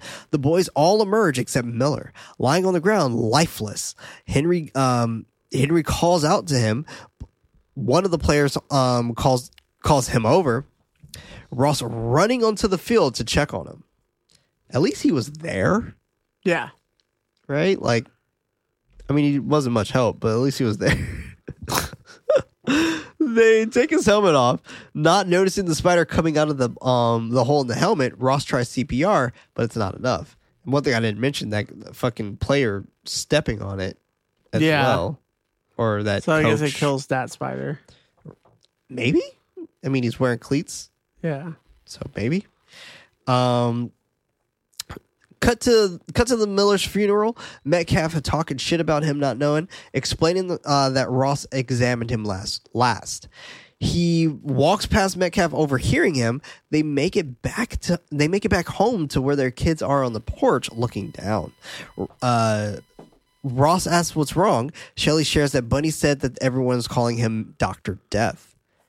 I'm like, nah, for real? Like, no Like, that's way. cool as fuck. Like, Gonna make some sweaters. hell yeah. Tommy adding, he, that would have been funny if he went to his kids like, it was two people. All right, come on. Give me five more. Tommy adding uh, that they are saying. Uh, that they are saying w- that he need he wants to cut people up. Ross gets gets on their level, explaining that it is called an autopsy and that it is very unpleasant. But that being the only way to find out what happened to a person, and there are some doctors that should know better, but won't accept that. I feel like if I was a person to DoorDash or some shit, like because what made me think of this right now is the fact that the whole autopsy thing and like deliveries and all this whole other stuff, like with the hearse and shit, like I wouldn't. I don't know where I'm going with this, but like it, it had something specifically to do with with the whole hearse aspect, but like it's just whatever. Fucking skip it. Meanwhile, Metcalf is I don't know where I was going with this, but uh, meanwhile, Metcalf is walking is working um, out as he repeats what Ross said, but switching that um, they won't accept that their uh, big city methods won't sit well in in their small town. Fuck it, it's late as shit. Fucking tired. All right, worked worked hard this It's morning. like DoorDash. what are you talking about? Yeah. Hey, when they delivered my dead body to my morgue, Well, like it. I don't remember what I was going with this for. The your fucking mo- dasher's close by. the fucking uh, morgue popped into my head, and then the fucking hearse popped into my head, and I was like, I was like DoorDash, but I ordered DoorDash tonight. But anyway, Evelyn admits that uh, Margaret and Miller di- uh, did seem healthy. Um, but you know what? I think what I was gonna say instead of DoorDash, I said DoorDash on accident because I was also thinking of that I ordered DoorDash. But I think I was gonna say like uh, something that had to do with him getting hit but I, I can't remember. Anyway, um, Evelyn admits the DoorDash thing threw me off too. I was like, wait, DoorDash. Then I started thinking about the whole whatever. and for those people outside the U.S., I don't know if DoorDash is out there. It's like a food delivery service, Oh yeah, that's a good good point. I don't just know. in case. Oh. Yeah. But yeah, DoorDash it. Uh, sponsor us. Evelyn admits that Margaret. hungry. we obviously talk about you out of nowhere. Hashtag racophobia. hashtag coolest nights, hashtag rapophobia. Um, he knows, or Evelyn admits that Margaret and Margaret and Miller did seem healthy. He he knows that he knows that he would be kicked out of the town if he performed an autopsy on every patient that had a heart attack. The spider crawls up his treadmill as Evelyn asks if he's jealous of Ross. It falls off his treadmill as it um, moves too fast. It moves to um, to his slippers as he gets on his treadmill or as he gets off his treadmill, wanting to take a shower. Evelyn comments that she would she would like to take walks around the neighborhood. He comments that um, that not being the same because he knows how far he's he's gone and how long it took. He takes his shoes off about the um, head to the shower, but Evelyn stops him because because the floor is cold. He agrees, G- um, go- going back to put his slippers on, and he's immediately bit. He yelps, kicking off his shoe, commenting that something bit him. Evelyn spotting the spider crawling underneath the dresser, she chuckles at um, as she reveals it uh, reveals what it was. Metcalf shouts that it felt like a cougar as um, as he falls over, saying that he's having a seizure. Like, I'm having a seizure. you know, like How? Yeah, he is able to survive a lot longer than anyone else for like yeah, everyone else. hot minute. I mean, maybe he was younger than we thought, more spry than we expected. Doctor's like, I know how to combat this in my body. He's like, I'm having a seizure. I need to roll over. um, she frantically asked him, asked him uh, what she should do. He in- instructs her.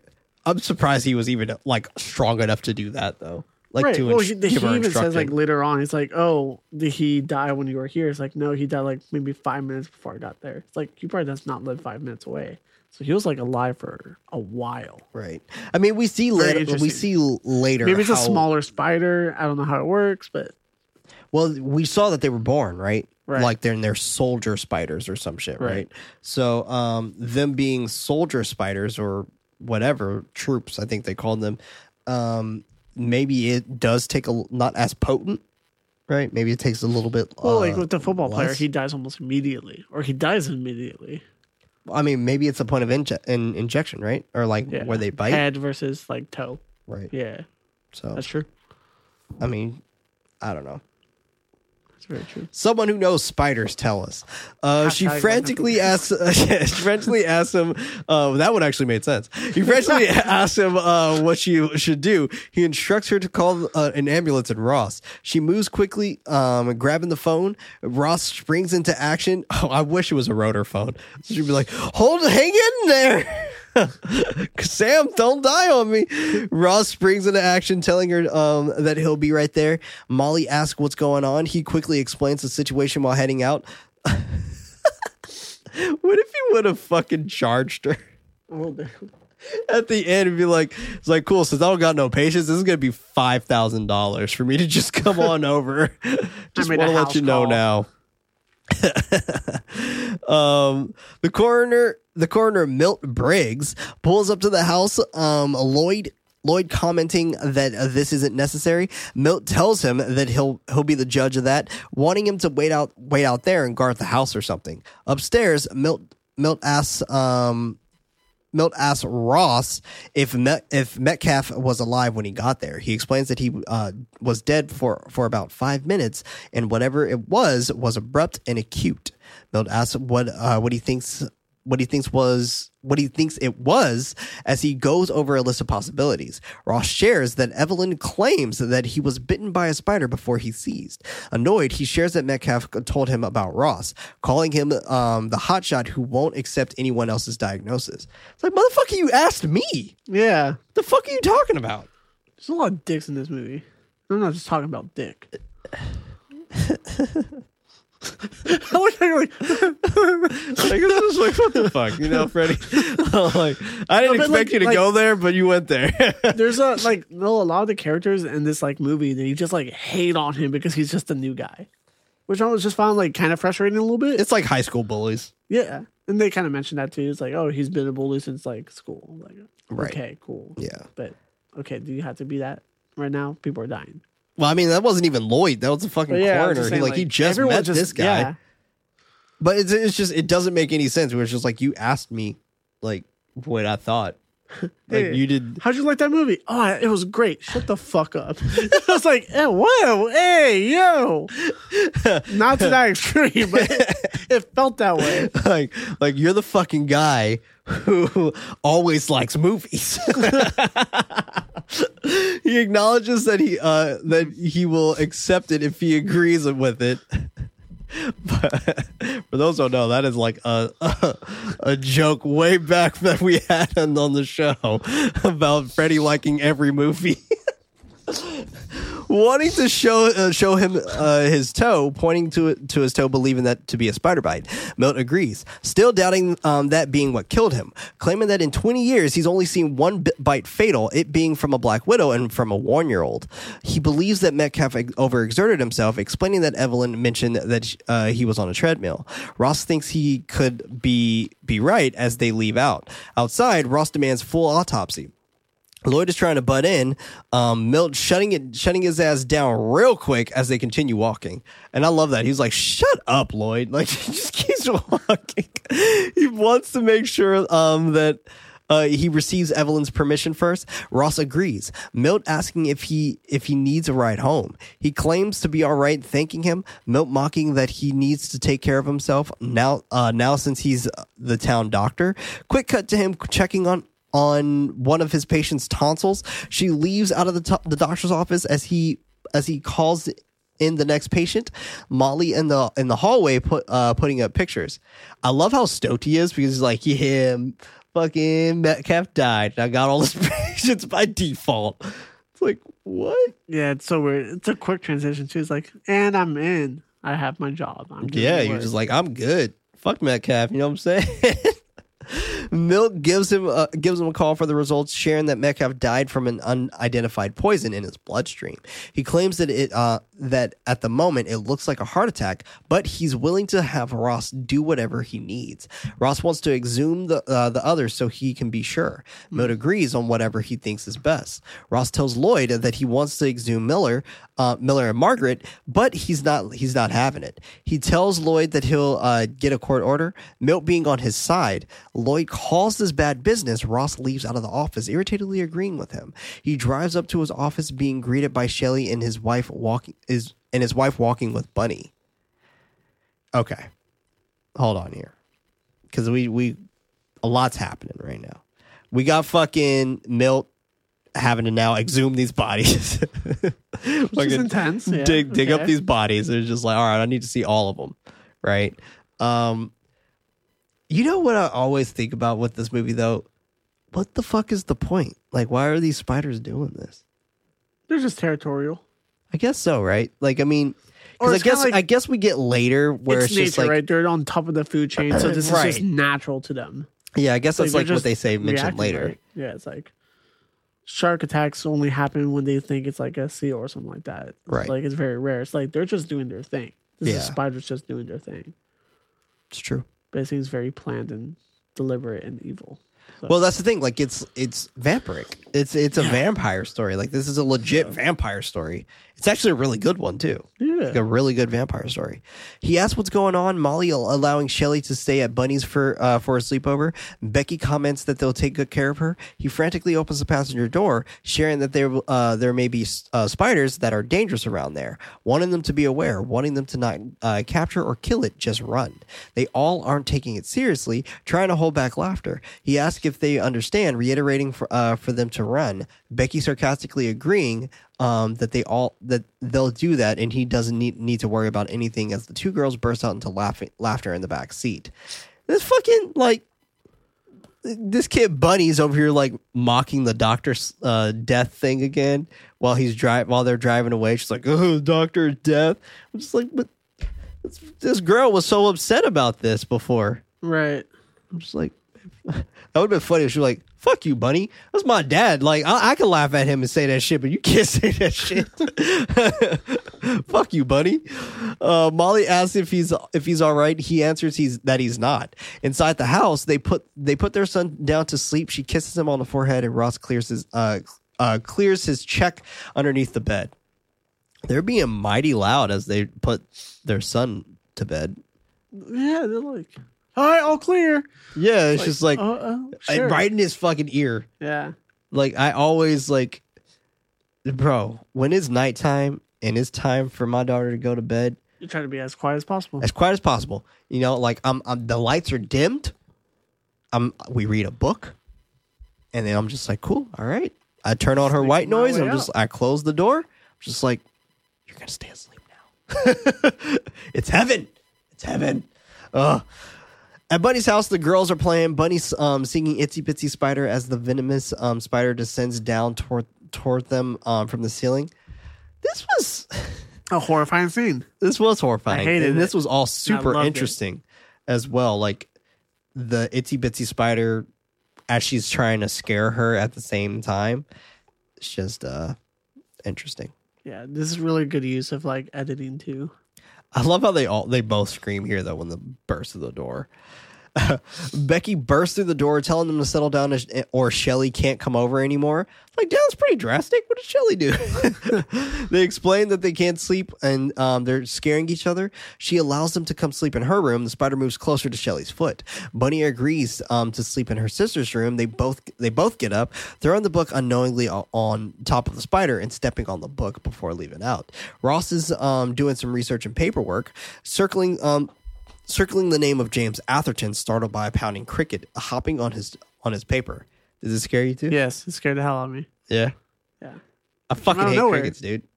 I hate It them. probably scared you too.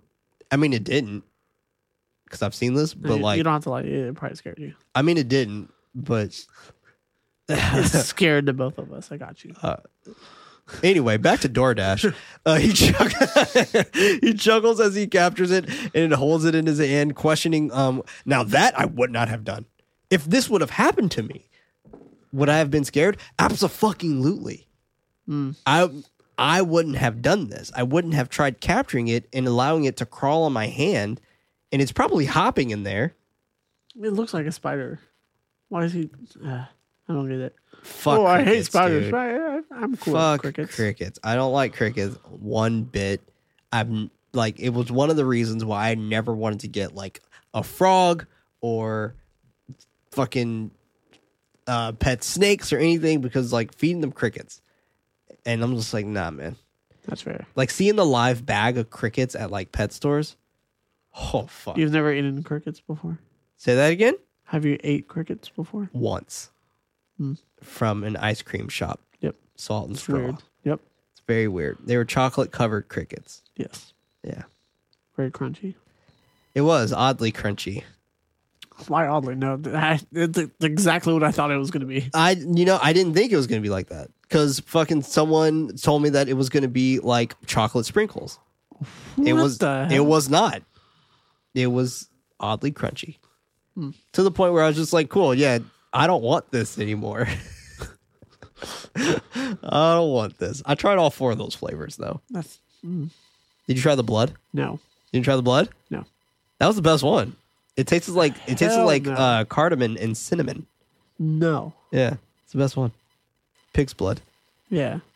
It was I remember. gray. It's like Halloween. It's an ice cream shop that like does weird flavors. Oh, they have weird flavors year round. Year round, Yeah, I was gonna say it's They weird have flavors year round. Lavender and it tastes like flowers. I'm like, why do I want to taste flowers while eating ice They cream? even have rose, yeah. and it tastes just like rose. And they have lines of people all the time. They do have like double chocolate chip brownie something or something like that. It's their most common, their most Yeah, normal flavor. I take that one. Um, they have the strawberry cheesecake one too, which is also all right. But like, I, I would say that's normal. But they don't have cookies and cream. Like, what the fuck? What ice cream shop does not have cookies and cream? God damn it! Why are we talking about ice creams? Anyway, he chuckles as Hashtag- hashtag arachnophobia. he chuckles as he as he captures it and it hold and holds it in his hand, questioning where all the other crickets are. Down in the cellar, two crickets, um, one with a fat ass sack full of babies, come inside the cellar. Uh, it, it is. Look at those buns. Uh, cut to James going into his office, his phone ringing. He picks it up, Ross introducing himself and sharing um, that he may have a problem that a spider is uh, that is spider related. James educates that every so often they there are health health scares that um, easily pin to spiders. Probably because they're fucking scary, James. All right. Sharing the statistic of there being 50, 50 to 60,000 spiders in every suburban area, each one eating about 100 insects per year, meaning that 5 million insects are consumed per acre.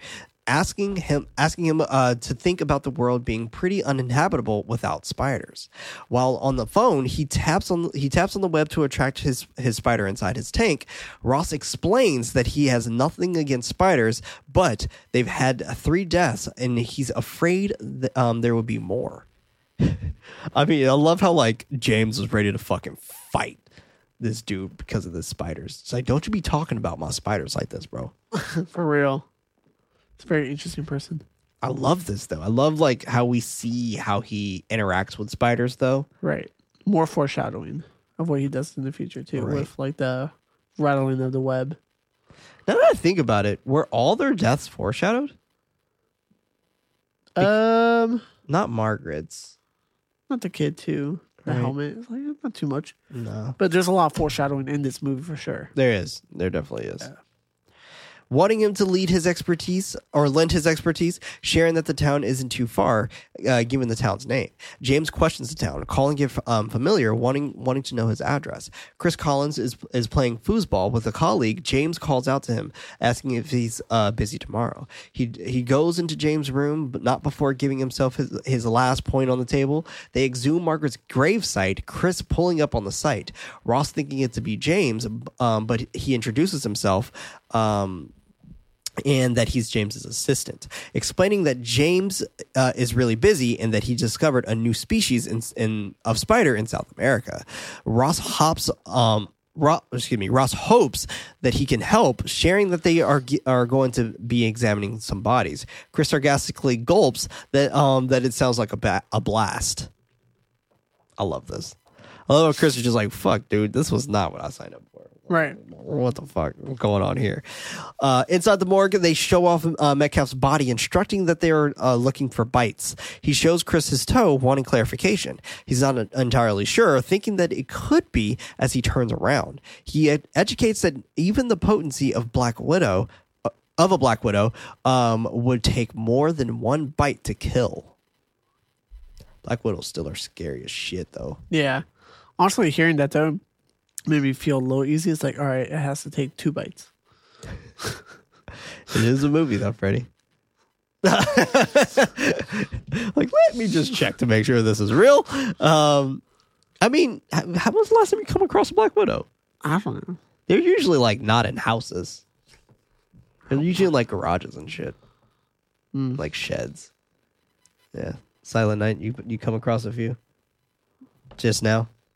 Oh shit, Wait, what? Silent Night. Oh shit. In the studio? Oh no. It, it, that's crazy. Silent Night is typing to us right now. He can't talk. Because he's He's silent. silent. Oh no. In LG. Oh shit.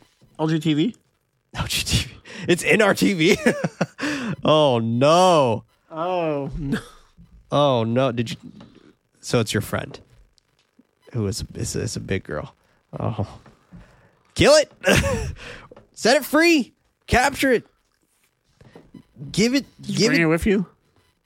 Is it in your hat? You know what? I feel He's just seeing crawl out. I feel like one day a fucking spider's just gonna crawl out of uh, somewhere in here, and Freddy's gonna lose his fucking mind. I'm sorry, Freddy. This chair that I'm sitting in is very uncomfortable to me. It's leather. I am sweating.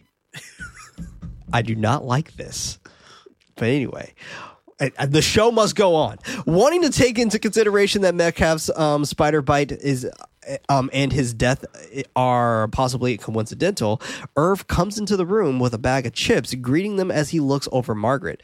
Ew! Come here with a bag of chips over these fucking dead bodies, bro. Get away from me. Calling her a good wife, teacher, teacher, and neighbor as Ross searches for any bite marks.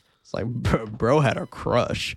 Uh, he tells them uh, to give him a call if they need anything. Chris comments that he wants some fresh air, but Ross calls him over again. You know what? Now that I think about it, another foreshadowing. We got two foreshadowings with Irv. Irv is always eating. Oh, that's a good call. Yeah, he's always snacking on stuff. Right. So another another foreshadowing. Um, he lifts Margaret's hand, asking him if he still thinks it is a, a coincidence, showing off the bite mark. He uh, um he admits that being a, that being a spider bite. Milt found one on Miller behind his ear. They call they call up James. Chris telling him that they have a big problem in Canaima. Them having three bodies where the cases of death is from a spider more deadly than he's ever seen. Them wanting to uh them wanting the okay to quarantine the town. James asks if he's sure. Chris co- uh, comments that this is out of his league and and it being a decision that he's not that he's going to have to make.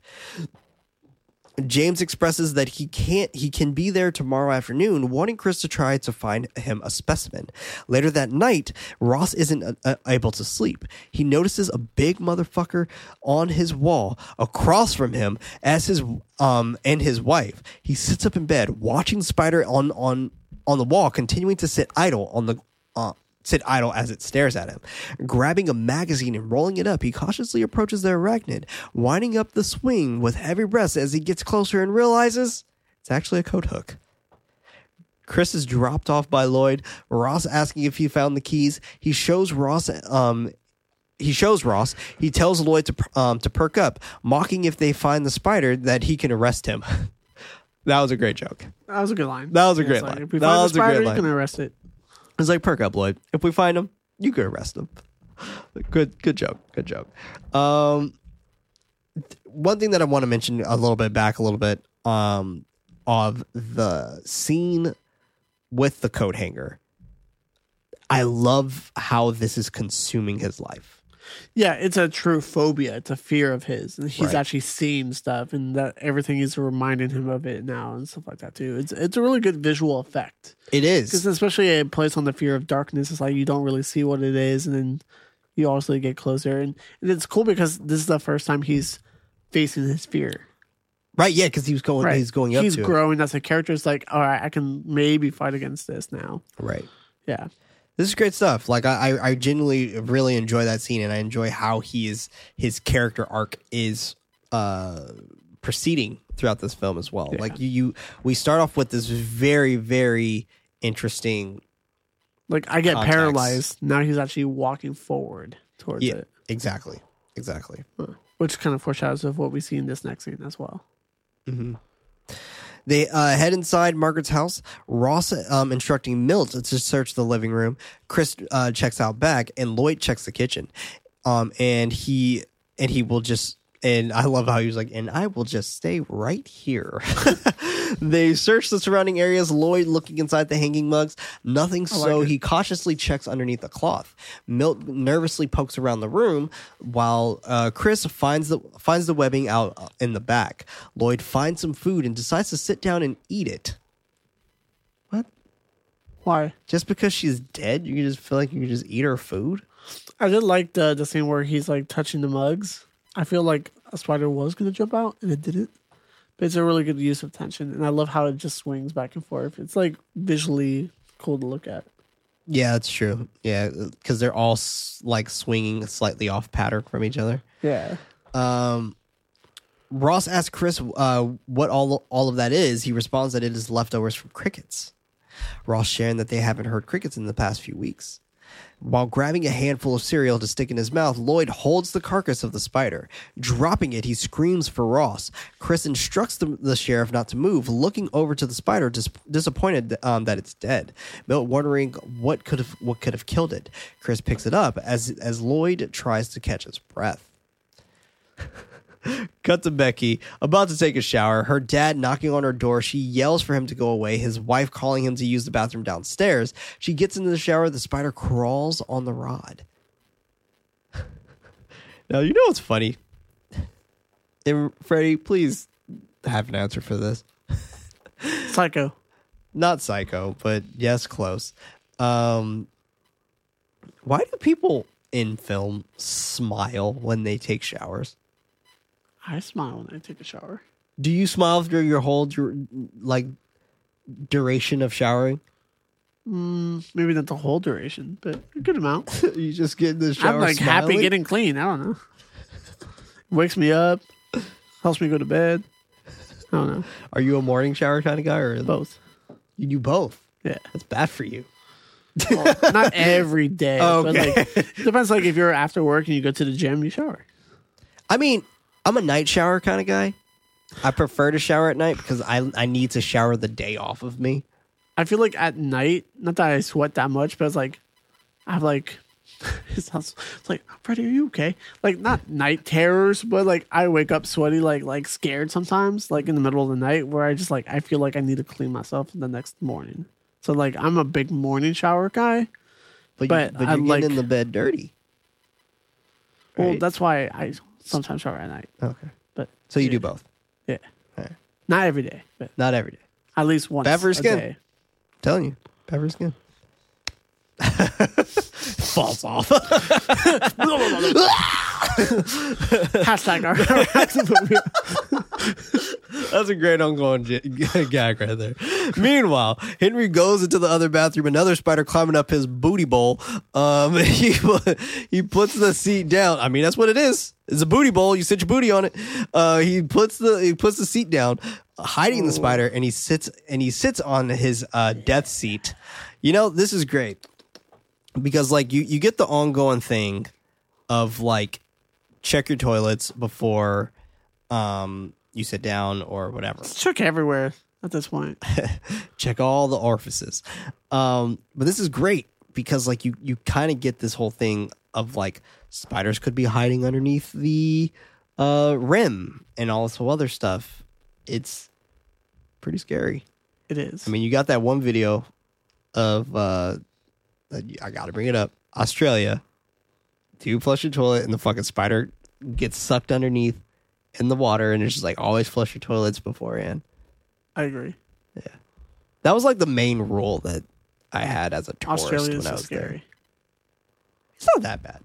Australia's gorgeous. I love Australia. Scary. I mean, it can be. They are living on God mode over there. It's mm. tough. They got cheat codes They got- to survive out there. I mean, they thriving. They thriving. With her eyes closed, uh, Becky reaches for the nozzle, touch, uh, and she touches a wet web without like noticing. Yeah, I think it just made it while she was showering So because she didn't notice it when she first walked in. And I'm pretty sure it wasn't there it wasn't when she first came in. No, it wasn't. At least we couldn't see it. It was translucent, maybe. Yeah. Um, unless that spider went over there and made one really quick. It's like, all right, I'm gonna put her hand here. and I'm gonna make this web there. And she didn't. She touched it and like I'm okay with it. What was she trying to grab too? What was up there to like grab your hand? I, I think she was trying to touch the nozzle to turn the pressure on the water. I mean, I don't know. She's still continuing to smile right. while washing her hair. That's very weird to me. I don't know, man. That is. now, how can you? How can you not notice a fucking spider This jump on your off. face? I don't give a fuck how much water is hitting your head and how much you are smiling and in ecstasy in this, This moment. pissed me off so much. How do you not notice a spider jumping on your fucking At one point- face? Because it like it took her such a long time to figure it out. I was like, it should bite you. You deserve it. Damn. I wish nothing bad to happen to any of these characters except for her. Oh my Just god. oh shit. I'm kidding. But like this point, I was like, yeah, exactly your point. It's like, how did you not feel that? I did not feel that. And why are you still showering? Mm-hmm. The spider jumps on her face. She still doesn't feel it washing her face. The spider moves down on her body. She re- uh, realizes that it's crawling on her. She screams, getting out of the shower and covering herself as she continues screaming.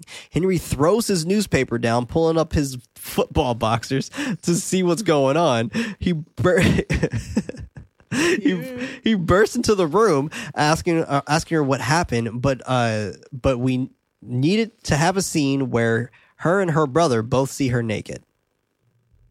Okay. Back at Margaret's house, Chris is still in pursuit of another spider, Ross suggesting to take the dead spider. He explains that dead spider's already um, uh, desiccated, I think is how you say that word, um, and, it, and it wouldn't be any use to them. Ross clarifies if he means um, macerated? but uh, Chris defines the two: one losing losing all of their blood, and the other being the type of chewing that they do. He he asks where James found the new species.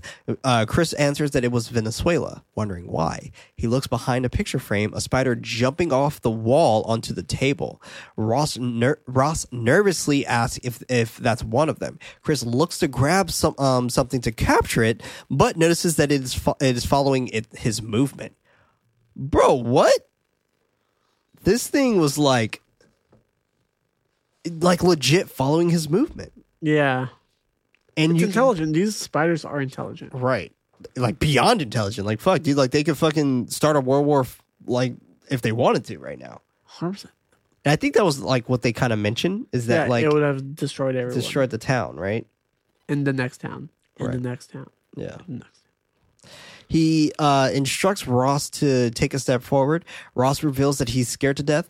Chris arguing that they that they all are, but um, their brains have neurotransmitters that enables them to deal with it. Ross doesn't think he, uh, he has that, but Chris motions him um, motions him over that he does. He works up the courage to move closer to the spider about to pounce, but Chris drops a glass on top of it.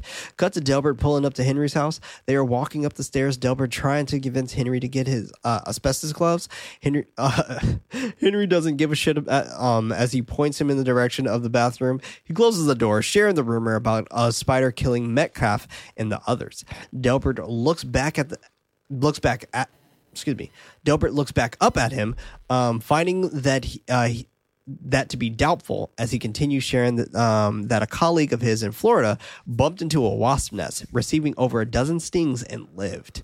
He leans down by the toilet, the spider waiting underneath the bowl, reaching his hand underneath the spider, uh, moving out of the way. What what is he looking for? Webs? I don't know. because like he's just like, there's no spiders here. He sits on a toilet, sharing um, that his friend lost control of all his bodily fl- uh, functions, switching gears that there there isn't any spiders there, but he will hunt hunt it down and kill it. I love this. I love how like he just so smoothly transitions to like, there's no spiders here. And All right, end scene. He goes outside. He spots a spider on the on the deck. He immediately sprays it de- sprays it, but it doesn't have it doesn't do anything. Um, it doesn't do anything to it. Eventually, having to go over and smush it with his foot, thinking he's a badass, walking all tough back to his car. Cut to Ross's office, getting a knock on his door. He answers it, introduces himself to Ja- uh, James. Um, without without a word, James hands him a tank and come and comes inside of his house. Still rude as fuck, huh, James?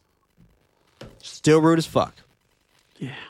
Like, and it's not even his house; it's his office. I'm I'm gonna say office, but like, bro, It's crazy. you hand this They're man so this mean. cage and just walks right on in, and he's just like, "Come on in." Like, he asked Ross if he found a specimen.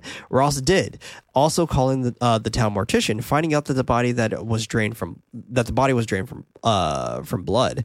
Irv arguing, or excuse me, Irv agreeing if the spider was big enough, spending enough time working on that body. He cuts off in mid sentence, understanding how he's how he how he's heard of Canaima, it being Jerry Manley's hometown. James knows who he's talking about, Ross believing that one of the Venezuelan spiders came into his coffin.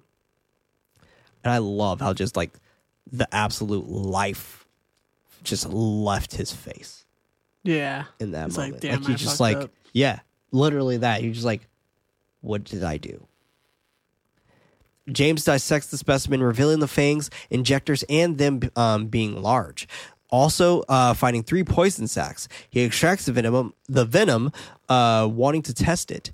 They move over to the table as he educates that the nature of, of the toxin and the amount uh, injected will determine the effect of the bite. Testing it on a mouse, it continues um, that it will lead to paralysis and death.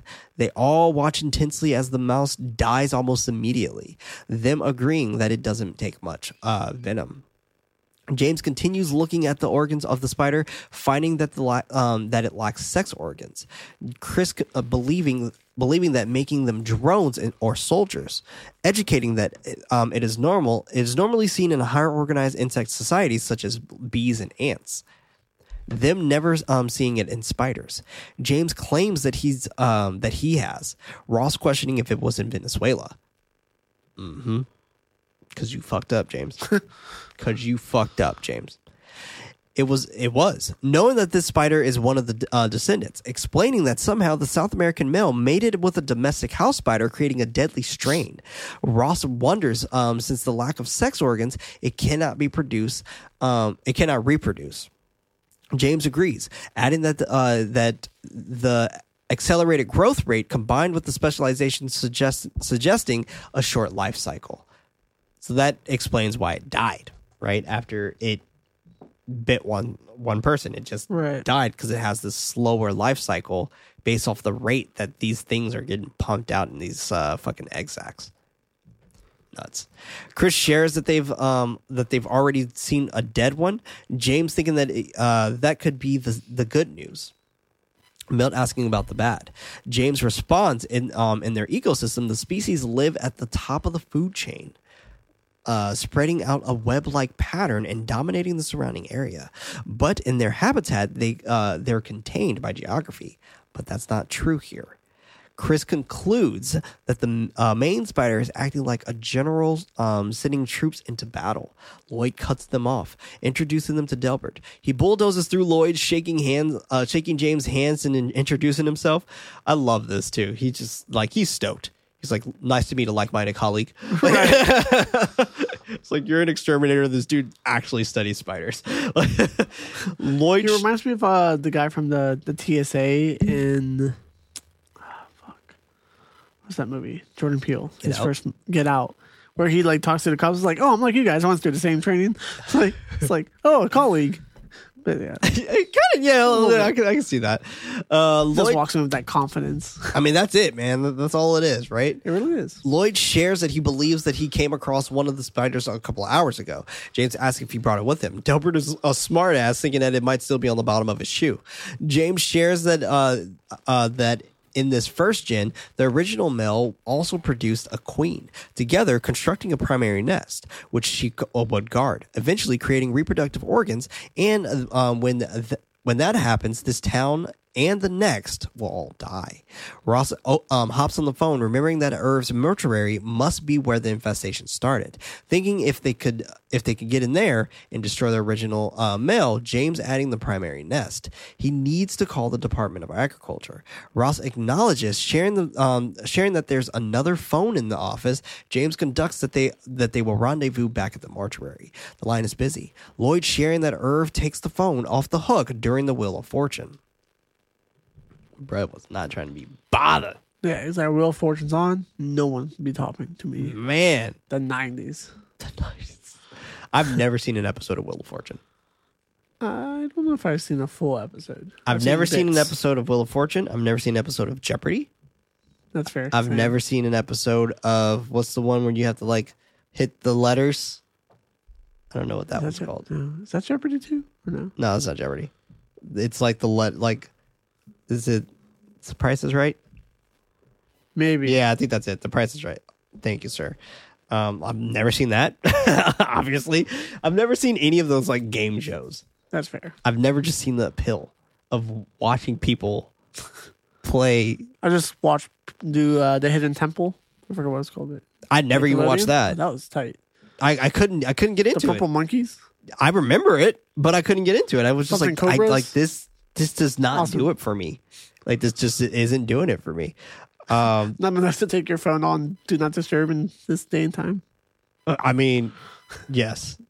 If I if I was like Irv, I would. I my my phone definitely would be on the hook. uh, but yeah, no, couldn't. it Just didn't really. That's fair. Yeah, wasn't a fan of those. Um, but whatever. No, I mean, no problem if anyone does like them. But I'm the same way with Twitch as well. Like, I personally just, I think it's cool that people do it, but I just have never seen the appeal for me personally. It just doesn't do it for me. Um, cuts Irv making himself some popcorn for his indulge uh, for his indulging in his new sh- or not his new show in his show. He goes he goes to look for some butter as the spider crawls into the bowl. He runs downstairs, handing the bowl to his wife as they excitedly watch the Wheel of Fortune. The spider crawls through the popcorn. Meanwhile, Delbert, Delbert, Chris, and Ross rush over to Irv's I love how fast he's driving too. Uh, uh, Ross asks uh, what about Ross asks about what the nest looks like. Chris explains that there are that the area would be dark, warm, moist, having a musty smell, and most likely will uh, see an egg sac. Sharing that the uh, that sharing what the sacks will look like and that there will be no other spiders around, which we actually saw earlier, right? When Yeah. he first went into that barn, she had an egg sac.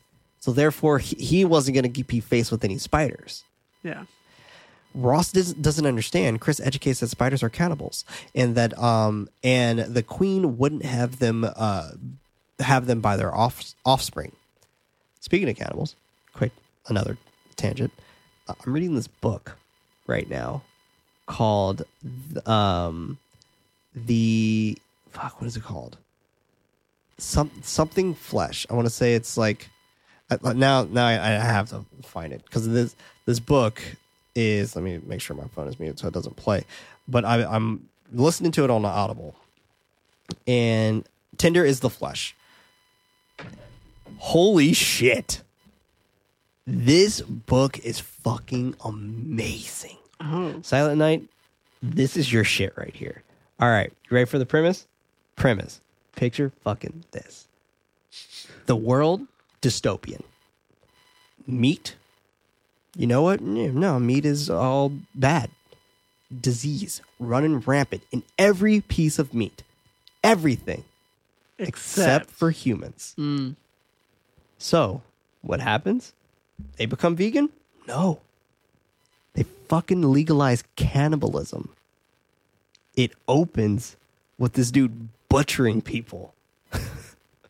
And it's like legit, like they're like farming people, and like the way that they talk in this book, they like say like, "Oh, this one's healthy to breed," this and like, and they're talking about people, and I'm like, what the fuck? Like this one has all their vaccinations and all this stuff. Like they they say it just like that, and the way that the dialogue, it's so uncomfortable.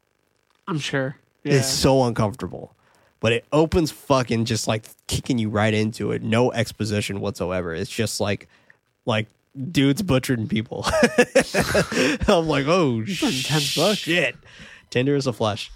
Tender as a flesh. Get that shit right now. Get it. James tells someone on the phone to tell someone else who's at, at uh, a dinner party what he told him.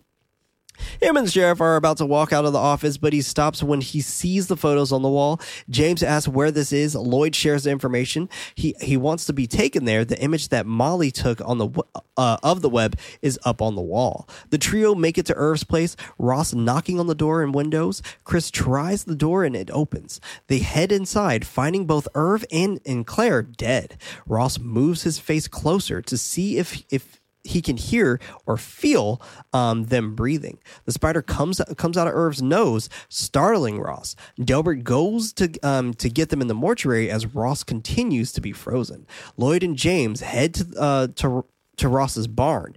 James heads inside first, only equipped with a jar and flashlight, telling Lloyd that they found it, instructing him to go uh, go to the mortuary and to gather Chris and Delbert. Lloyd drives off as James continues exploring. They are leaving out of the mortuary, no success on finding the nest. Ross thinking that, um, that there could be two, but Chris doesn't find that likely. They remember something that James mentions um, that they radiate out from a central nest. Chris asks Delbert for a map. He pulls he pulls one out of his truck. Chris instructing them to mark the, mark the Kendall's house, Metcalf, the school, Margaret's, and Beechwood in the Beechwoods. He asks if the, if he asks if that in the center is the mortuary. Ross reveals that being his house. Fuck yeah.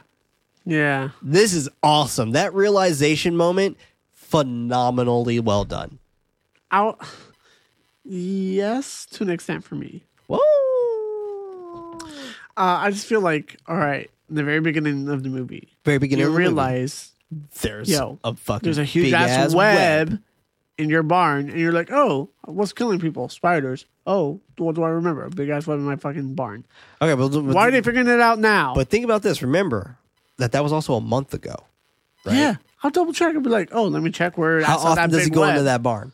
I saw it kill a big ass mouse So for him, he probably doesn't go in that barn often. So for him, like, for a good reason. I mean, And probably. he probably like, that's the reason why spiders. but at the same time, like, let's think about let's think about it this way, right? Where that barn, he's from the city. For him, he's just like, I don't. What the fuck am I gonna do with this barn? Nah, I don't know, man. it's like all right, countryside. I see spider webs. All right, that's cool. That's kind of cute. I think that's what that's how he saw it. You dumb as fuck. You guys mean, maybe yeah. didn't hear that, but I was like, I mean, because like dumb. he he like literally was just like you know countryside, blah blah blah. But uh, I mean, I'm with you. I'm with you, but at the same time, I love how he's just like, "Fuck, that's my house, yeah, my wife, my it's a cool kids." reveal moment. Yeah. You know, uh, they You're the both center point. Yeah, Yeah. They bolt over to his house, but the best part is that like this also is a webbing effect as well. Yeah. It webs out to other homes. Uh, they boat over to his house. Of Ross upset that the whole time it um it was inside of his barn.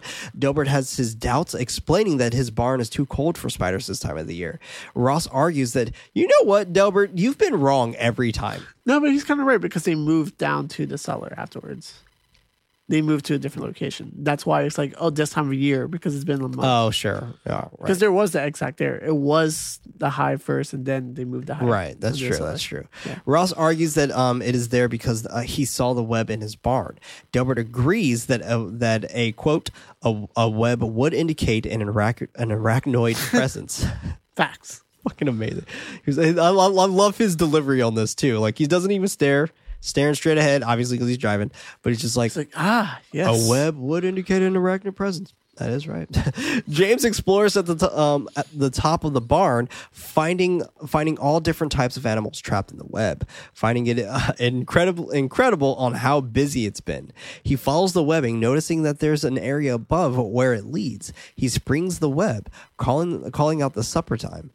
Um, it's it jumps from a different location. Clinging to his neck he screams in pain. The other three make it back to ross's house. He runs to his house um, to get his family out instructing delbert to destroy whatever is in the barn. Ross and chris run in the, into the house. Chris stops um, stops him when uh, to give him a to give him a minute to look around outside first. Delbert heads inside the barn, ready for the for for that action. As the spider crawls out, he he finds a few spiders crawling up the ladder, um, spraying them down before he ascends. And he like we I didn't mention this, but he like gets a, a more powerful substance to spray. Right. Um, is actually to the point where it's like fucking acid on top of them. It's like goddamn, just set it on fire. Why not? You know what I'm saying? Fuck it. just let it burn. Set the whole house on fire. You want to move anyway. Uh, he pushes something, causing causing James to come crash down, um, wrapped around wrapped around a web. Ross and Chris go into the house. He calls for his wife. Her and the kids are in the living room watching TV. Nonchalantly, they're just fucking chilling. She expresses that she was getting worried, thinking that he was going to be home uh, for dinner. He looks around um, the room for spiders. She notices that something is wrong. She she gasps when she spots one. Uh, when she spots one crawling uh, um, crawling down the TV. Everyone moves back a bit. Ross is about to give instructions, but they notice that the whole house is now infested, out of fucking nowhere. Like Yeah. they're popping out of shadows. Just like we've been waiting for this moment, Ross. right. They're like, let's leave the family alone until he gets home. yeah, She's like let's just wait here, organize chaos. You know what I'm saying? Right. Um, he instructs them to walk slowly and calmly toward the door. The um, spiders cover the walls and doors. Um, they need they need another way out of there. Ross shouts that they can um, that they can go into the bathroom and crawl out of the window. Uh, they rush up to the stairs. Ross, Ross, wa- still waiting, watching the ceiling and walls. A spider almost dropping on his hand. What the fuck are you waiting for? Yeah. Go! This is me yelling at the screen constantly throughout the movie. Yeah. What are you waiting for? It's like if you're gonna be like this, you're gonna get bit, and I'm gonna be like, yeah, you deserve it. Fair enough. One drops on his face. He smacks it off, running up the stairs. Chris hasn't se- uh, hasn't seen them this aggressive before. Ross believes that they're chasing them. They hide by the uh, they hide by the door. The spiders crawl inside as Shelley screams that they are crawling inside. That's what I'm talking about. Gotta fuck cover that shit up, man. Cover it up. Uh, they block the they block the underneath they block underneath the door and rush to open the window. They're crawling on you. they funnel out of the window. Ross still inside, trying to towel towel wipe all of these damn spiders instead of just leaving. What are you doing? Why are you trying to whip them with a towel? Go, At this point, I was like, you're dead. I don't care. bruh. So they're coming out of everywhere. This too. scene is disgusting. Uh, his family safely uh, makes it outside. Chris shouting for him to get out of there. Ross gets stuck inside the house. Chris breaks the trellis, accidentally tripping Ross, trapping Ross inside. Shelley and Tommy um, scream about more of the spiders crawling from underneath the door. My dude Delbert, though, pulls up with a full on exterminator suit and starts spraying the fuck out of them. Shouts out to Delbert. You know what's what's great? Like he looks awesome until does. he, He starts spraying. Watch when he sprays, because when he starts spraying, I'm like, yeah, bro, go ahead, the fucking stupid ass yellow hat on. You know what I'm saying? You look great. And then he starts spraying, and he's like, eh.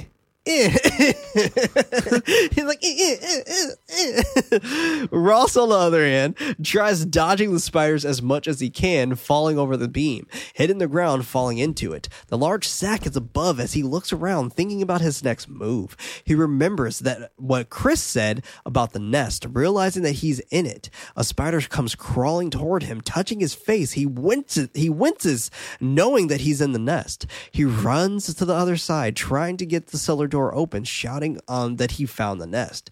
He goes back inside the cellar arming himself with a shovel, shoveling the debris out out as well. Excuse me, shoveling the debris out of his way as the spider crawls um, on the pipe ahead. He searches around. He searches around for the critter. It hissing as a, as it webs down. He moves out of the way, but it is on the shovel touching his hand as he as he chucks the whole shovel into a fuse box. Genius move. It works. Like I, I was- feel like this is uh, something we all would do. I'm sure the spider was shocked that he did that. Fucking hate you, Freddy. It electrocuting the shit out of the spider. Freddy just gave it away.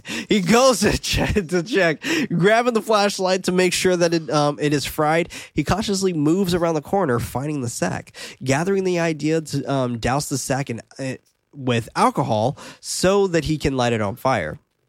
Short lived, when the big daddy spider hisses at him, causes him his wine fortune to fall on top of him. He screams for, for help as the spider descends down toward him. He grabs the bottle, hitting it on the other side. It grabs, um, it gets back up, crawling toward him as he tries throwing wine bottles at it. The spider dodging every single bottle that comes flying toward it. Fucking spider senses, man. It hides underneath some paint cans. He he lights that area on fire with the aerosol can. The spider hiding and moving, blocking itself from catching on fire. This is fucking awesome. This is such a great Yeah. scene because the way that this spider is like moving around and maneuvering and kind of moving and like it it It gets to a reminded me of point- Alien. yeah. And it even gets to a point where it stops on top of something, waits until he stops and it goes again. Right. So It's super smart. so great. Thinking that he is finally tra- he has finally trapped it, Ross continues firing the flames. The spider um, continuing to wa- uh, watch from a distance. It is nowhere to be seen. He talks. Uh, he takes his time to search for the critter as it crawls into inside the vent. He waits on the other side um, for it to come out, getting impatient. It jumps out as soon as he lets his guard down. Amazing but I really want to talk about the cinematography on this whole moment right here. This fucking Yeah, it looks great. great. Like the flames coming off of the spider's eyes and things like that. This looks awesome. Yeah. The framing, the weird angles and the shots, the editing's very clean. Uh, yeah, it looks great. This is awesome. He fights to get the arachnid off of him, falling to the ground. It crawls on his leg. He um he's frozen in absolute fear, shaking it uh shaking as it comes closer toward him. Stopping to intimidate uh, to intimidate Ross further, Ross smacks the board off his chest, having the spider flung into the fire. The other spiders all inside the sack start to hatch um, the general the general pops out engulfed in flames as it comes charging toward him. The uh, he grabs the nail gun, shooting it as it, it turns into fucking Michael Jordan jumping over, jumping toward him. He uh, hits it, causing it to fly back into it, the sack, destroying it as well. He catches his breath, startled one last time as Delbert pulls him out. Dude. Cut to him. Uh, he hugs Molly outside as he continues freaking out about the spider. She assures him that uh, that most of them are dead or dying. This is why this is 100% a vampire movie. They fucking die after the fucking general dies or whatever. Yeah. Great. He asks about the kids. She tells him um, that they're okay. Cut to uh, to them and or cut to the amazing port of San Francisco. Yeah, buddy. I fucking love that port. Same. You know what I'm saying? It's Yeah. great. It's great. Farmers market is cool too. Yeah, a lot of great food in there too. Yep. Uh, Humphry Slocombe's in there. Not weird ice cream. Delicious ice cream. uh, Ross pops open a bottle of wine in their new home back in the city. He jokes, asking her if she knows uh, what he's going to going to miss most about the country. She chuckles that um, that at least at least they got out with their lives. He adds he adds and the wine. They share cheers to all the things that they can't control, but then an earthquake happens. They claim that it's just a cable car and they try to ignore it, and then they decide like we should check on the kids. While another trimmer causes their bottle to drop. Then credits. It's very interesting ending too. It's like, eh, could you have ended it a different way? They could have just ended it when he hugged her and was freaking the fuck out. Yeah. That should have been the ending. They didn't like. We didn't need this scene. Or like he started to become part of the town. I would love to have seen him stay. Nah, bro was like, "Fuck this town. That's true. Yeah, yeah. I'm out." They Like, don't even the like whole community anyway. like helped to rebuild his house and stuff like that. It'd be kind of cool. But what is this? in Encanto? me gusta. Me gusta. Man, what a flick though. So But good. I got some movie facts for us. Yeah. Movie facts. The small spiders used in the film were Avondale spiders, a harmless species from New Zealand that were provided by Landscape Research in Auckland. I've been there. Despite their feast, their fierce appearance, the spider is a docile member of the crab spider family. Hmm. And is in fact harmless to humans. They were not allowed to uh, back in New Zealand for quarantine reasons. The giant spider, quote unquote, is used in the film was, uh, was a species of a bird-eating tarantula, which can uh, attain a leg span of eight inches or more. Those types of tarantulas are not easy to handle and can be uh, can give a nasty bite. The spiders in the film were managed and handled by farm um, entomologist Steven R. Kutcher. The animatronic General Spider seen in the film's climax was one of the earliest prop jobs done by by Jamie um, Hyneman, star co-producer of MythBusters. That's so fucking Oh, that's cool. so cool. Yeah. So cool. Frank Marshall meant uh, for the film to be like Albert Albert Hitchcock's The Birds, and added people like like to be scared but laughing like a roller coaster. No one wants to be terrified. Shit, speak for yourself, Frank. Speak for yourself. When dead spiders were needed, the filmmakers used bodies of arachnids that had died of natural causes. Oh, that's nice. That's good. The first film released under Disney's Hollywood Pictures label, which was also created so the studio could um, release more adult-oriented fares. Interesting. I don't think that studio is still around, right? Hollywood Studios? I don't think so. I'm not too sure. I can't remember what their last movie was. They made uh Stay Alive though. The video oh, game movie. I Yeah. just saw that recently. Did you? Did you like yeah, it? Yeah, rewatched it recently. Yeah, I like it. It's a fun one. It's a movie. It's not great, No, it's not great. but it's fun. Yeah, it's all right. One more here. Uh, when Jeff Daniels came on board as to play Dr. John or Dr. Ross Jennings, the film was a serious horror movie. One that Daniels told Philadelphia's um, Daily News was pretty formulaic. You could tell that the lines were kind of written by computer. He said he and Frank, excuse me, were uh, filmic uh, were hoping for a more ironic tone, so the script went through several revisions, and the filmmakers studied out for Hitchcock's films and Jaws to get the tone right. One key change: Daniel's character was given a fear of spiders. Hmm. Very interesting. It is interesting. Let's do one more. Uh, Kana- Ka- Canaima is the name of the avenging spirits of uh, Guyana, Guyana Indians. It is also the name of the area in Venezuela where the beginning of the movie f- was filmed and the home of the world's tallest waterfall, Angel Falls. Hmm. Interesting. Well, let us know what you think about arachnophobia. Hashtag arachnophobia. because we definitely want to keep this conversation going for sure. So let us know over on Twitter at nightlight underscore pod, or you can let us know over on our Discord. Our Discord is growing. It's Hell yeah. growing fantastically. So please, by all means, do that. Next episode, we are going to have a nice little announcement um, that I'm very excited to announce for July, upcoming July. Um, but this was Knight Light, a horror movie podcast. I was one of your hosts, Prince, also known as Head Nights. Alongside me, we had Freddy, Always keeping it spoopy. always and forever, also known as Nighty Night. David's still in here.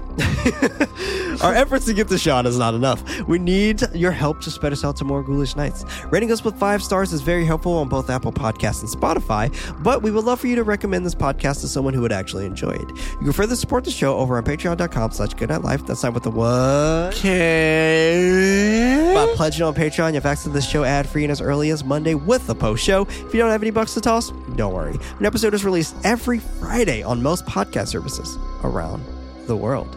And remember, everybody, don't forget your nightlight.